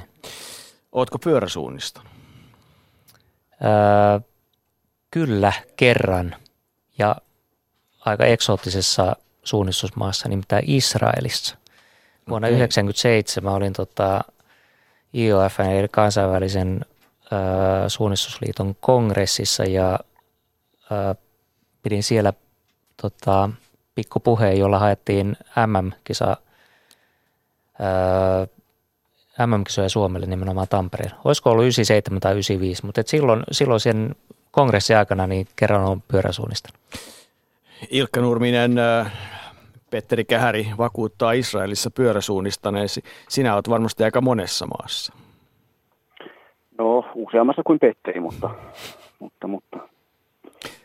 Tällä hetkellä niin. taidatte vetää leiriä Suomen rajojen ulkopuolella. No täällä ollaan juu sorvin ääressä Liettuan Vilnassa, eli tota, MM-leirillä elokuussa mm täällä edessä ja maastotyyppiin ollaan tutustumassa. Hei, miten kuvaat pyöräsuunnistusta lajina? Mikä se kluu siinä on? No, olisiko se vauhtia vaaralliset tilanteet? No ihan tohon en tyydy. Mitä pyöräsuunnistus oikeimmillaan on? Jos sun pitäisi pitää hissipuhe ihmiselle, joka ei ole koskaan pyöräsuunnistuksessa kuullut, niin mistä lähtisit?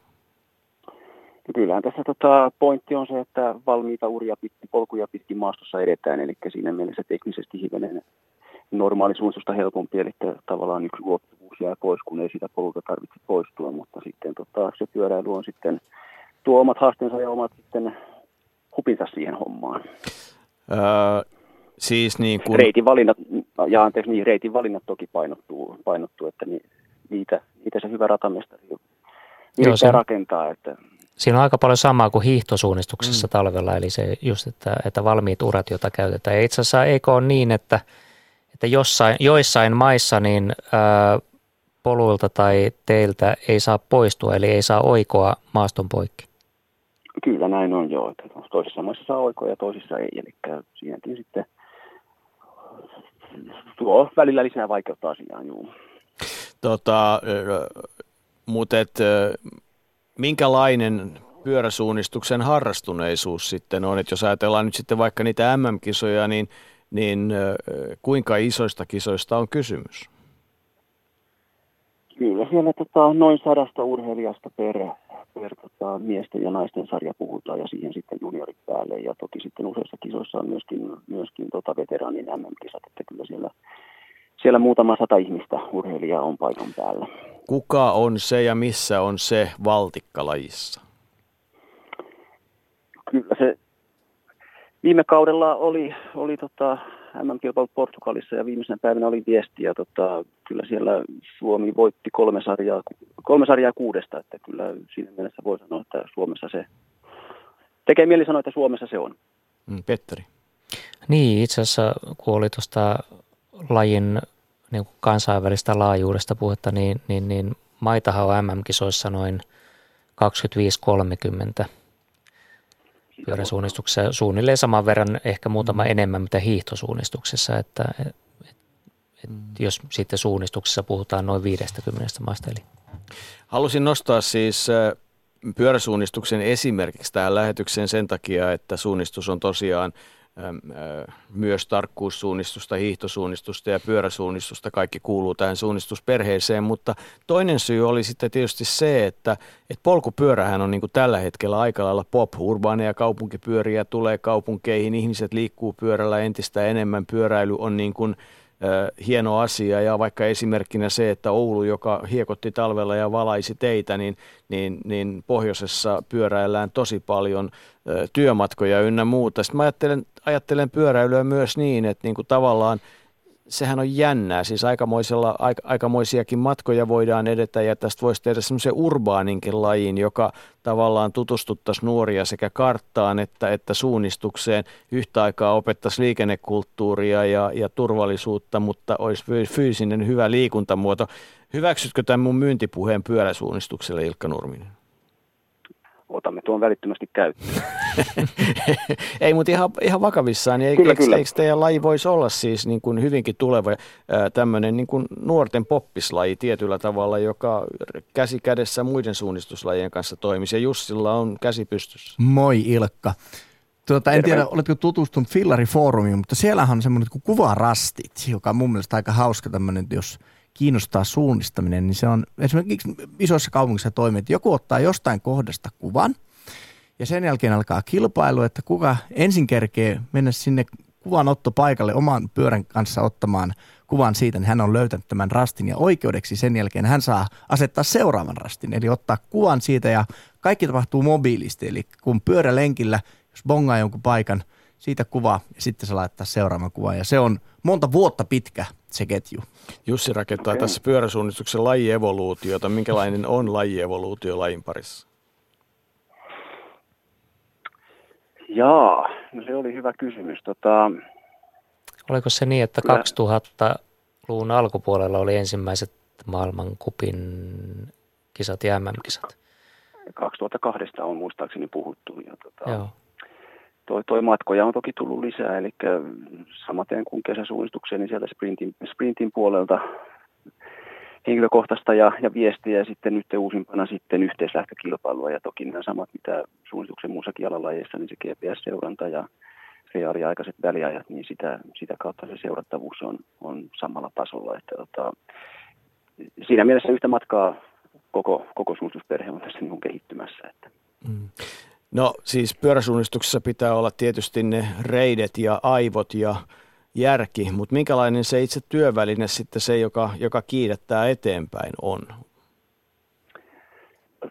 Kun se liikkuu omalla lihasvoimalla, niin siinähän se tärkein sääntö on, eikä siinä tota, toki Toki tota, hintahaitarin niin yläpäätähän ei, ei löydykään, mutta kyllä mitä tuossa nyt on kavereittikin pyöriä käynyt aina tiippaamassa, niin kyllähän ihan kohtuu hinnalla saa semmoisen pyörän, jolla, jolla tuonne metsään uskaltaa lähteä, että ei se siitä, siitä jää kiinni, että sitten, sitten tota, varusteiden mukaista vauhtia siellä mennään. Ei sähkömoottoreita, vaihteita, Kyllä vaihteet kai on, mutta sähkömoottoreita niin, sähkömoottoreita ei, mutta, mutta minkälainen tota, re, leveitä renkaita, onko jousituksia, mikä tää, minkälainen tämä formula on, millä metsässä kiidetään? Joo, siis kyllähän huiput, huiput valitsevat menopelinsä, tai tallista löytyy useampaa peliä, eli sen mukaan, missä, minkälaisessa maastossa nyt kisaillaan, niin siinä on sitten tota, etuhaarukka on epäilemättä joustettu, mutta sitten, sitten se, että maaston mukaan, niin onko, onko nyt täysjousto vai mennäänkö jäykällä perällä, niin, niin, niin todellakin maaston mukaan. Renkaat samat sitten, että onko, puhutaanko kalliosta vai puhutaanko löysästä hiekasta vai, vai muuta maastosta, niin sen mukaan sitten renkaan profiili. Ja tota, no jos nyt sitten vielä tässä nyt hikistelemään ruvetaan, niin kyllä ne 29 tuumaset, tuumaset kiekot on, on nykypäivä, että niillä pääsee möykyistä yli. Ja sitten, Eli tota, mi- mitä isompi, niin sen parempi periaatteessa. Näinkin. No, jos se raja menee, mutta tota, kyllä se 29, niin se on, se on nykypäivää. Ei, mutta tämähän on hienoa, että siis lajiin kuuluu semmoinen erinomainen hifistely ja, ja päästään niin kuin lähes formulamaailmaan, kun testataan erilaisia välineitä. Mm. Mutta, mutta lihasvoimaa tarvitaan silti, joo. Lihasvoimaa joo, ja itse asiassa mä halusin siitä sähkömoottorista oli puhetta, niin tota, toki, toki kilpailussa kielletty, mutta sitten kuntosuunnistuksissa, mitä Suomestakin löytyy, löytyy useilta paikakunnilta pyöräsuunnistuksen kuntosuunnistuksia, niin tota, siellä toki saa käydä kokeilemassa ihan sähköpyörälläkin, että ei, kun ei kilpailusta ole puhe. Lupas, liiton, niin. liiton sivulta anteeksi, niin kuntokalenterista löytyy, löytyy myös näitä, näitä pyöräsuunnistuksia, mitä Suomesta löytyy. Fiksu mies vastasi kysymykseen, jota ajattelin, ajattelin tota, kysyä mm, seuraavaksi, kun haluaa kokeilla, niin tota, miten menee. Lupasin, että kun olet siellä teidän päällä ja teillä on leiri päällä, niin en, en koko iltaa vie ja se aika, mistä, mistä sulle vihjasin, niin se alkaa täyttyä, joten nyt toivotan, että, että tota, on hyvät iltatoimit ja hyvä illallinen ja huomenna taas hieno harjoituspäivä. Kiitoksia kovasti. Kiitos. Ylepuheen urheiluiltaa. Siis ei ollenkaan hassumpi vaihtoehto mm, käyttää aivoja ja kroppaa yhtä aikaa, eihän. No ei, ja vielä jopa niin, että siinä on pyörä alla. Mm. Tota, oma poikanikin 11V, niin tota, mä luulen, että hän on yhtä monta kertaa melkein pyöräsuunnistanut kuin suunnistanut, ei nyt ihan, mutta. Mm. Onko siis nuorille on olemassa kilpailutapahtumia? Ja... On varmaan kisojakin, mutta et, siis kansallisissa kisoissa on ton ikäisillekin sarjoja, mutta tota ihan tuolla Nummelan suunnalla kuntosuunnistusten yhteydessä. Mutta ei kuitenkaan siis uria, vaan nyt ihan jotain, vai ihan uria? Siis kyllä siellä mennään, uria pitkihän pyöräsuunnistuksessa käytännössä to, no. todellakin mennään. Että. Mm. Ei mä ajattelin itse, että siitä saisi tämmöisen sprintisuunnistuksen tyyppisen urbaanilajin, jossa Joo. olisi joku semmoinen väline, jossa, kyllä, jossa kyllä. ei olisi vaihteita, joka olisi aika tiivistä sotkemista ja joka olisi niin kuin tavallaan turvallinen ja mielenkiintoinen. Joo. Näen tämän liikenneturvallisuus ja kuntoilu ja tämän kilpailu ja, ja kaiken aspektin siinä mukana. Mutta siitä voidaan joskus puhua lisää. Sillä... Joo, se, että jos se vaatisi sitten, että jos pyörä, pyörillä kilpaillaan kaupungeissa, että se vaatisi aika isojen alueiden niin kuin ikään kuin liikenteeltä sulkemista niin, sitten, että siinä on niin kuin isot riskit muuten. Mutta, mutta tota, ainahan sitä voi visioida kaikenlaista. Kyllä, kyllä. Mutta nyt siirrytään sinne jonnekin Länsi-Suomen suuntaan ja, ja tota, kuulostellaan, että miten tämä meidän – Turku ja Lohja tulee selviämään, kun, kun tota maailmankappia järjestelmää Ville Luoma. Oikein hyvää iltaa. Hyvää iltaa, hyvää No iltaa. niin, terveisiä vaan täältä entiseltä henkilökohtaiselta valmentajaltakin. No terve vaan Petteri. Tätä mä vähän tässä itse asiassa aavistelinkin, että ehkä, te, että ehkä tervehdit minua. No niin, minkälainen valmennettava, minkälainen valmennettava oli kyseessä? Jaa, Ville oli silloin, paljonko sulla oli ikää? Se oli tuossa vuosituhannen vaihteen tienolla pari vuotta tehty. 16-18 varmaan Joo. taitaa sitä luokkaa. Jäikö Ville traumoja? Ei jäänyt traumoja, hyviä no, muistoja. Et, ei näköjään, koska ei, olet ei tullut, edelleen tekemässä. Ei tullut maajoukkojen suunnistaja, mutta tuli maailmankupin kilpailujohtaja, ties mihin toi ura vielä tuosta etenee. Mm. Niin, jonkun pitää nekin hommat hoitaa, että huiput pääsee kilpailemaan. Tota, pidä puhelinta varovasti, ettei ääni särise, mutta hei, taas niin kuin vakavasti asiaa, miltä järjestelyt tällä hetkellä näyttää, kuinka nasta kokemus on saada järjestää ja johtaa tämmöistä projektia? No kiitos kysymästä. Kyllä järjestelyt näyttää ihan hyvältä. Tässä on nyt nelisen viikkoa, kolme puoli viikkoa aikaa itse H-hetkeen. Tietysti monta asiaa pitää vielä hoitaa, mutta ollaan me tässä nyt viimeisen vuoden aikana jo, tai vähän enemmänkin, niin tehty paljon asioita jo ja, ja ihan ollaan aikataulussa mutta niin kuin yleensä suunnistuskilpailuissa, niin kyllä sitten aika siihen viime tippaan menee, että saadaan rastit metsään ja, ja tällaiset asiat. Et, et, tota, mutta näitä yleisiä asioita on pystytty hoitamaan pitkään aikaa tässä ja ihan hyvällä mallilla. Ihan mielenkiinto, minkä tyyppisiä kysymyksiä kansainväliset huippusuunnistajat tai heidän taustavoimansa järjestäjille esimerkiksi tässä tilanteessa Suomeen saattaa lähettää? No tota, on kyselty muun muassa sitä, että kukahan mahtaisi hoitaa kuljetuksia, kun yhdelläkään Hongkongin joukkueen suunnistajalla ei ollut ajokorttia. Meillä ei ole niin kuin järjestetty kuljetuksia, kuljetuksia, mutta nyt sitten on yritetty heitä vähän auttaa, että pääsevät osallistumaan mukaan.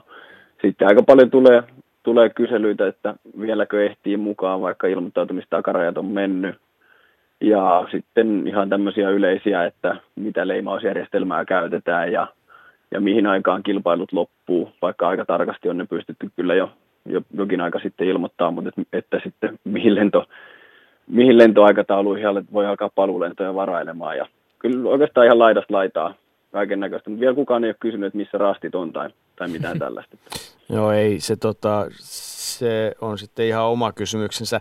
Mihin te nyt sitten, kuinka, kuinka haasteellinen teidän kannalta tämmöinen majoitus ynnä muu logistiikka on? Kuinka, ei, kuinka paljon kilpailijoita, valmentajia ja, ja niin kuin ihan tätä pakollista kilpailuporukkaa tulee katsojien ja turistien ohessa? Meillä on tällä hetkellä hieman yli 300 ilmoittautunut, eli 260 nais- ja mies maajoukkuesuunnistajaa tai huippusuunnistajaa ja sitten – heillä joukkueenjohtaja ja valmentajia noin 40 kappaletta, eli vähän yli 300 maailmankap-tapahtumaa. Meillä suurin osa urhe, tai niin kuin suurin osa maajoukkueista majoittuu, eli meidän toi kilpailukeskus on, on Lohjalla Kisakalle urheiluopistolla, niin siellä sinne on niin kuin järjestäjät tarjonnut majoitusta, mutta kaikki joukkueet on itse, itse vastaavat suunnistuksessa niin kuin majoitusten ja muiden yleisjärjestely yleensä niin kuin lähes kaiken järjestelemisestä itse. Petteri varmaan osaa tarkentaa vielä tätä, kun hän on niitä saanut monta vuotta järjestellä, mutta, mutta tota, meillä on, niin kuin, on tarjottu se, missä meillä on sitten kilpailutoimistot ja tällaiset, eli siellä Kisakallion urheiluopistolla heidän kanssa yhteistyössä näitä järjestetään, niin, niin tota, se, on, se on se paikka, mihin, mihin suurin osa suunnistusväestä kokoontuu, mutta sitten pienemmät maajoukkueet saattaa majoittua jonkun kaverin luona tai tai jotain muuta. Että suunnistusperhe on vähän sellainen, että yritetään löytää sitten apua siltä, joka, joka täältä tunnetaan. Mutta Petteri, aika niin kuin hyvä esimerkki taas siitä, että kun meille on aikanaan luotu tämmöinen urheiluopistoverkosto, joka mm. sitten vielä monessa paikassa kehittyy koko ajan, niin, niin tota, tämä on taas yksi esimerkki, missä se tämmöisen tapahtumajärjestelyssä on niin kuin oivallinen väline, kun kaikki on valmiina. Kyllä, joo.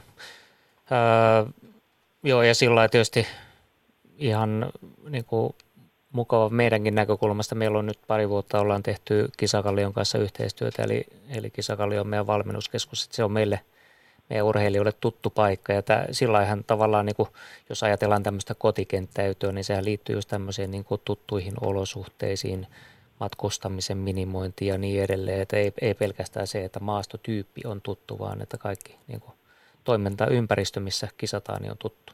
Niin siis tämä on tämä vanha lentokenttäefekti, että kun kerran käynyt lentokentällä ja saanut sieltä auton vuokrattua ja palautettua, niin sen jälkeen se on paullisen helppo mennä sinne uudestaan. Eikö tämä ihan totta, että nämä tämmöistä vaikuttaa ihmiseen, että semmoinen, semmoinen pikkustressi tulee siitä, että mitenköhän se ja se asia sujuu ja kuinka paljon pitää siis varata aikaa ja niin edelleen. Nimenomaan semmoinen niin kuin henkinen valmistautuminen, että sä, sä niin kuin tiedät, että miltä siellä näyttää. Sun ei, sun ei niin tarvitsisi siihen käyttää sitä energiaa. Sä Sä mm. oot ikään kuin tutussa ympäristössä, kun sä teet mentaaliharjoittelua vaikka etukäteen. No miten, tota, miten julkisuus, media ja yhteistyökumppanit on ottanut Turun ja Lohja ja maailmankapin vastaan? No, ihan hyvin. On niin kuin kiinnostusta tuntuu ainakin, että, että media tai median puolella ja just se, että niin kuin, ainakin paikallisella tasolla, että en tiedä, tietysti Yle välittää kisat ja on ollut jo vähän ennakkojuttua ja ja nyt tämä, tila, tai tämä haastattelutilanne, että kyllä, kyllä tämä on niin kuin positiivista, positiivista näkyvyyttä, mutta ei tietysti yhtään niin kuin lisänäkyvyys ei olisi ikinä pahitteeksi eikä myöskään lisäyhteistyökumppanit, että siinä mielessä ollaan tosi onnellisessa asemassa Lohjalla, eli, eli kun itse on lohjalaisesta tunnistusseura hiirenkierteistä, niin meillä on erittäin hyvä yhteistyö Lohjan kaupungin kanssa, joka joka kyllä on niin kuin tosi isosti mukana näiden kilpailujen järjestelyssä, että he tarjoavat apua, apua niin kuin ihan materiaalien ja tällaisten kanssa, että esimerkiksi Lohjan keskustassa kilpailtava sprinttikilpailu olisi ihan mahdoton järjestää ilman, ilman Lohjan kaupungin yhteistyötä. Ja sama juttu tiedän, että Turussa, Turun suunnistajat, kun järjestää Turun keskustassa sitten, tai Aurajoen rannalla tämän sprinttiviesti keskiviikkona, niin samalla tavalla heilläkin, heilläkin niin kuin kaupunki on, on iso tuki ja, ja apu Ja sitten tietysti nämä kaikki muut yhteistyökumppanit niin on myös tärkeitä, mutta, mutta sellainen niin kuin, eihän, eihän suunnistuskilpailut, ei ole mitään tällaisia miljoonasponsoreita, että, että kertoo ehkä vähän siitäkin myöskin, että esimerkiksi kansainvälisellä suunnistusliitolla yhtään nyt moittimatta, mutta kansainvälisellä suunnistusliitolla ei ole mitään, mitään sponsoreita tämän maailmankap-kiertueen järjestämiseen, että, että tota, kyllä pääasiassa menee niin kuin järjestävä kansallinen liitto ja seurat, jotka hoitaa niin kuin kaiken, että, että kyllä, kyllä tietysti moni asia voisi mennä helpommin, helpomminkin, mutta ei auta valittaa. Ei auta valittaa. Yleensä joutuu... Joo, se, sen verran tähän kommenttina, että ei, ei tule ihan samanlaisia rahoja televisiointisopimuksista kuin vaikkapa tuolla esimerkiksi maastohiiron puolella tai niin Niin. Joo, ja sit siihen liittyen vielä sekin, että sen takia voi kuulostaa just hassulta, että maajoukkueet järjestää kaiken kuljetukset ja majoitukset ja tällaiset itse, kun ilmeisesti ainakin hiihdon ja ampumahiihdon maailmankapissa, niin järjestäjät hän tarjoaa, tarjoaa niin tietylle määrälle urheilijoita majoituksen, että ketkä kuuluu siihen maailmankap-kiintiöön, mutta et, et jos me vielä se tehtäisiin, niin, niin sitten kävisi silleen, että, että tota, aina järjestävä seura todennäköisesti toiminta loppuisi, kun, kun olisi tota, joku kysymys rahojen perään ovella, että, että tota, et, et niin kuin sen, sen takia, tai taloudelliset realiteetit on kuitenkin sellaiset, että, että vähän on, on pienemmässä mittakaavasta ja toiminta vielä. Niin, Petteri. Joo, tota, näihin kansainvälisiin kisoihin aika usein liittyy se, siis nimenomaan kansainvälisiin arvokilpailuihin liittyy se, että, että siinä yhteydessä järjestää myös sitten tämmöinen yleisökilpailu, eli teilläkin on siellä Prisma Sprintti ja Prisma Rastit sitten Kyllä, maailmankupin yhteydessä, että sitä kautta osittain myös sitten niin kuin tulee järjestelyistä ja, ja, ja niin edelleen tulee tuloja, tuloja niin kuin siitä käytetystä työstä. Joo, että se on eri, erittäin tärkeää. Meillä on niin kuin perinteisesti hiidenkiertäjät on järjestänyt helatorstaina, eli nyt sattuu vielä sopivasti tämä maailmankap cup, niin kuin siihen perinteiseen kilpailupäiväänkin, niin aika usein ollut suunnistuksen huippuliikan osakilpailuja tosiaan ollut, ollut varmaan 10-15 vuotta ja nämä prismarastit, joihin tulee semmoinen 1500-2000 suunnistajaa, niin yleensä osallistuu. Niin nyt, nyt sitten meillä on vähän useampi päivä, eli aina näiden maailmankapin henkilökohtaisten maailmankapin osakilpailujen yhteydessä sitten järjestetään myöskin yleisökilpailut. Ja meillä on tavoitteena yhteensä saada noin 3500 suunnistajaa vähintäänkin niin kuin osallistumaan kolmena päivänä, eli, tai siis yhteensä 3500, että joku 1500-2000 viikonloppuna ja sitten torstainakin 500-1000 osallistujaa, eli, eli iso, iso tapahtuma ja se on sitten iso osa myöskin sitä kisatapahtuman yleisöä, että aika usein suunnistuskisoissa yleisö on, on näitä itse myöskin suunnistavia. Mutta mm. nyt on hyvä mahdollisuus toisaalta Lohjan torilla ja miksei myöskin siellä Turussa, Turussa erityisesti sitten siinä Aurojen rannalla, niin myöskin semmoisen ei niin suunnistukseen perehtyneen tota, seuraajan niin saapuu katsomaan maailman parhaita suunnistajia. Yleensä käy niin, että kun järjestää kilpailuja ja järjestää huonosti, niin joutuu jossain maassa kaivokseen. Te olette nyt menossa kaivokseen jo etukäteen. Mitä, mitä te sillä haette?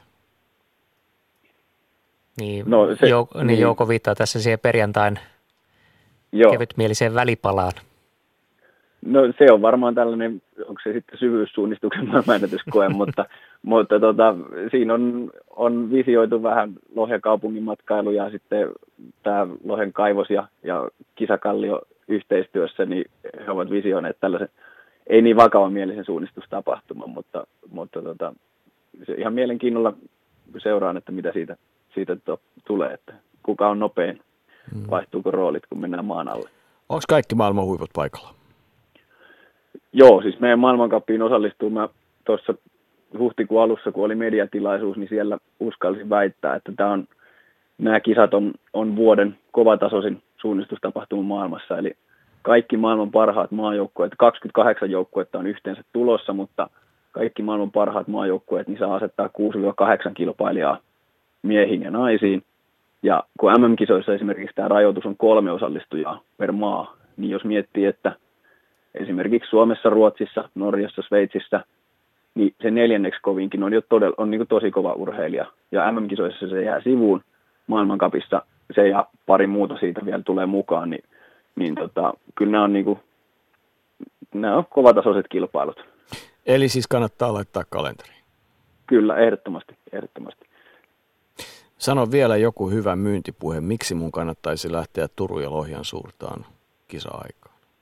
No, vauhtia ja ei toivottavasti ei vaarallisia tilanteita, mutta jotain sinne päin ja, ja pääset näkemään sen, että mitä se suunnistus on. Niin kuin kaikki, koko suunnistuksen kirjo, eli sprinttiviesti, sprintti kaupunkiympäristössä ja sitten erinomaisessa tota, uusimaalaisessa maastossa kaksi hyvinkin erilaista kilpailua ja sitten sunnuntaina, kun on takaa jo kilpailu, niin vähän ei aina niin suunnistukselle tyypillisesti, niin ensimmäinen maalissa voittaa. Ja varmasti on väsynyt tuon kiertueen jälkeen.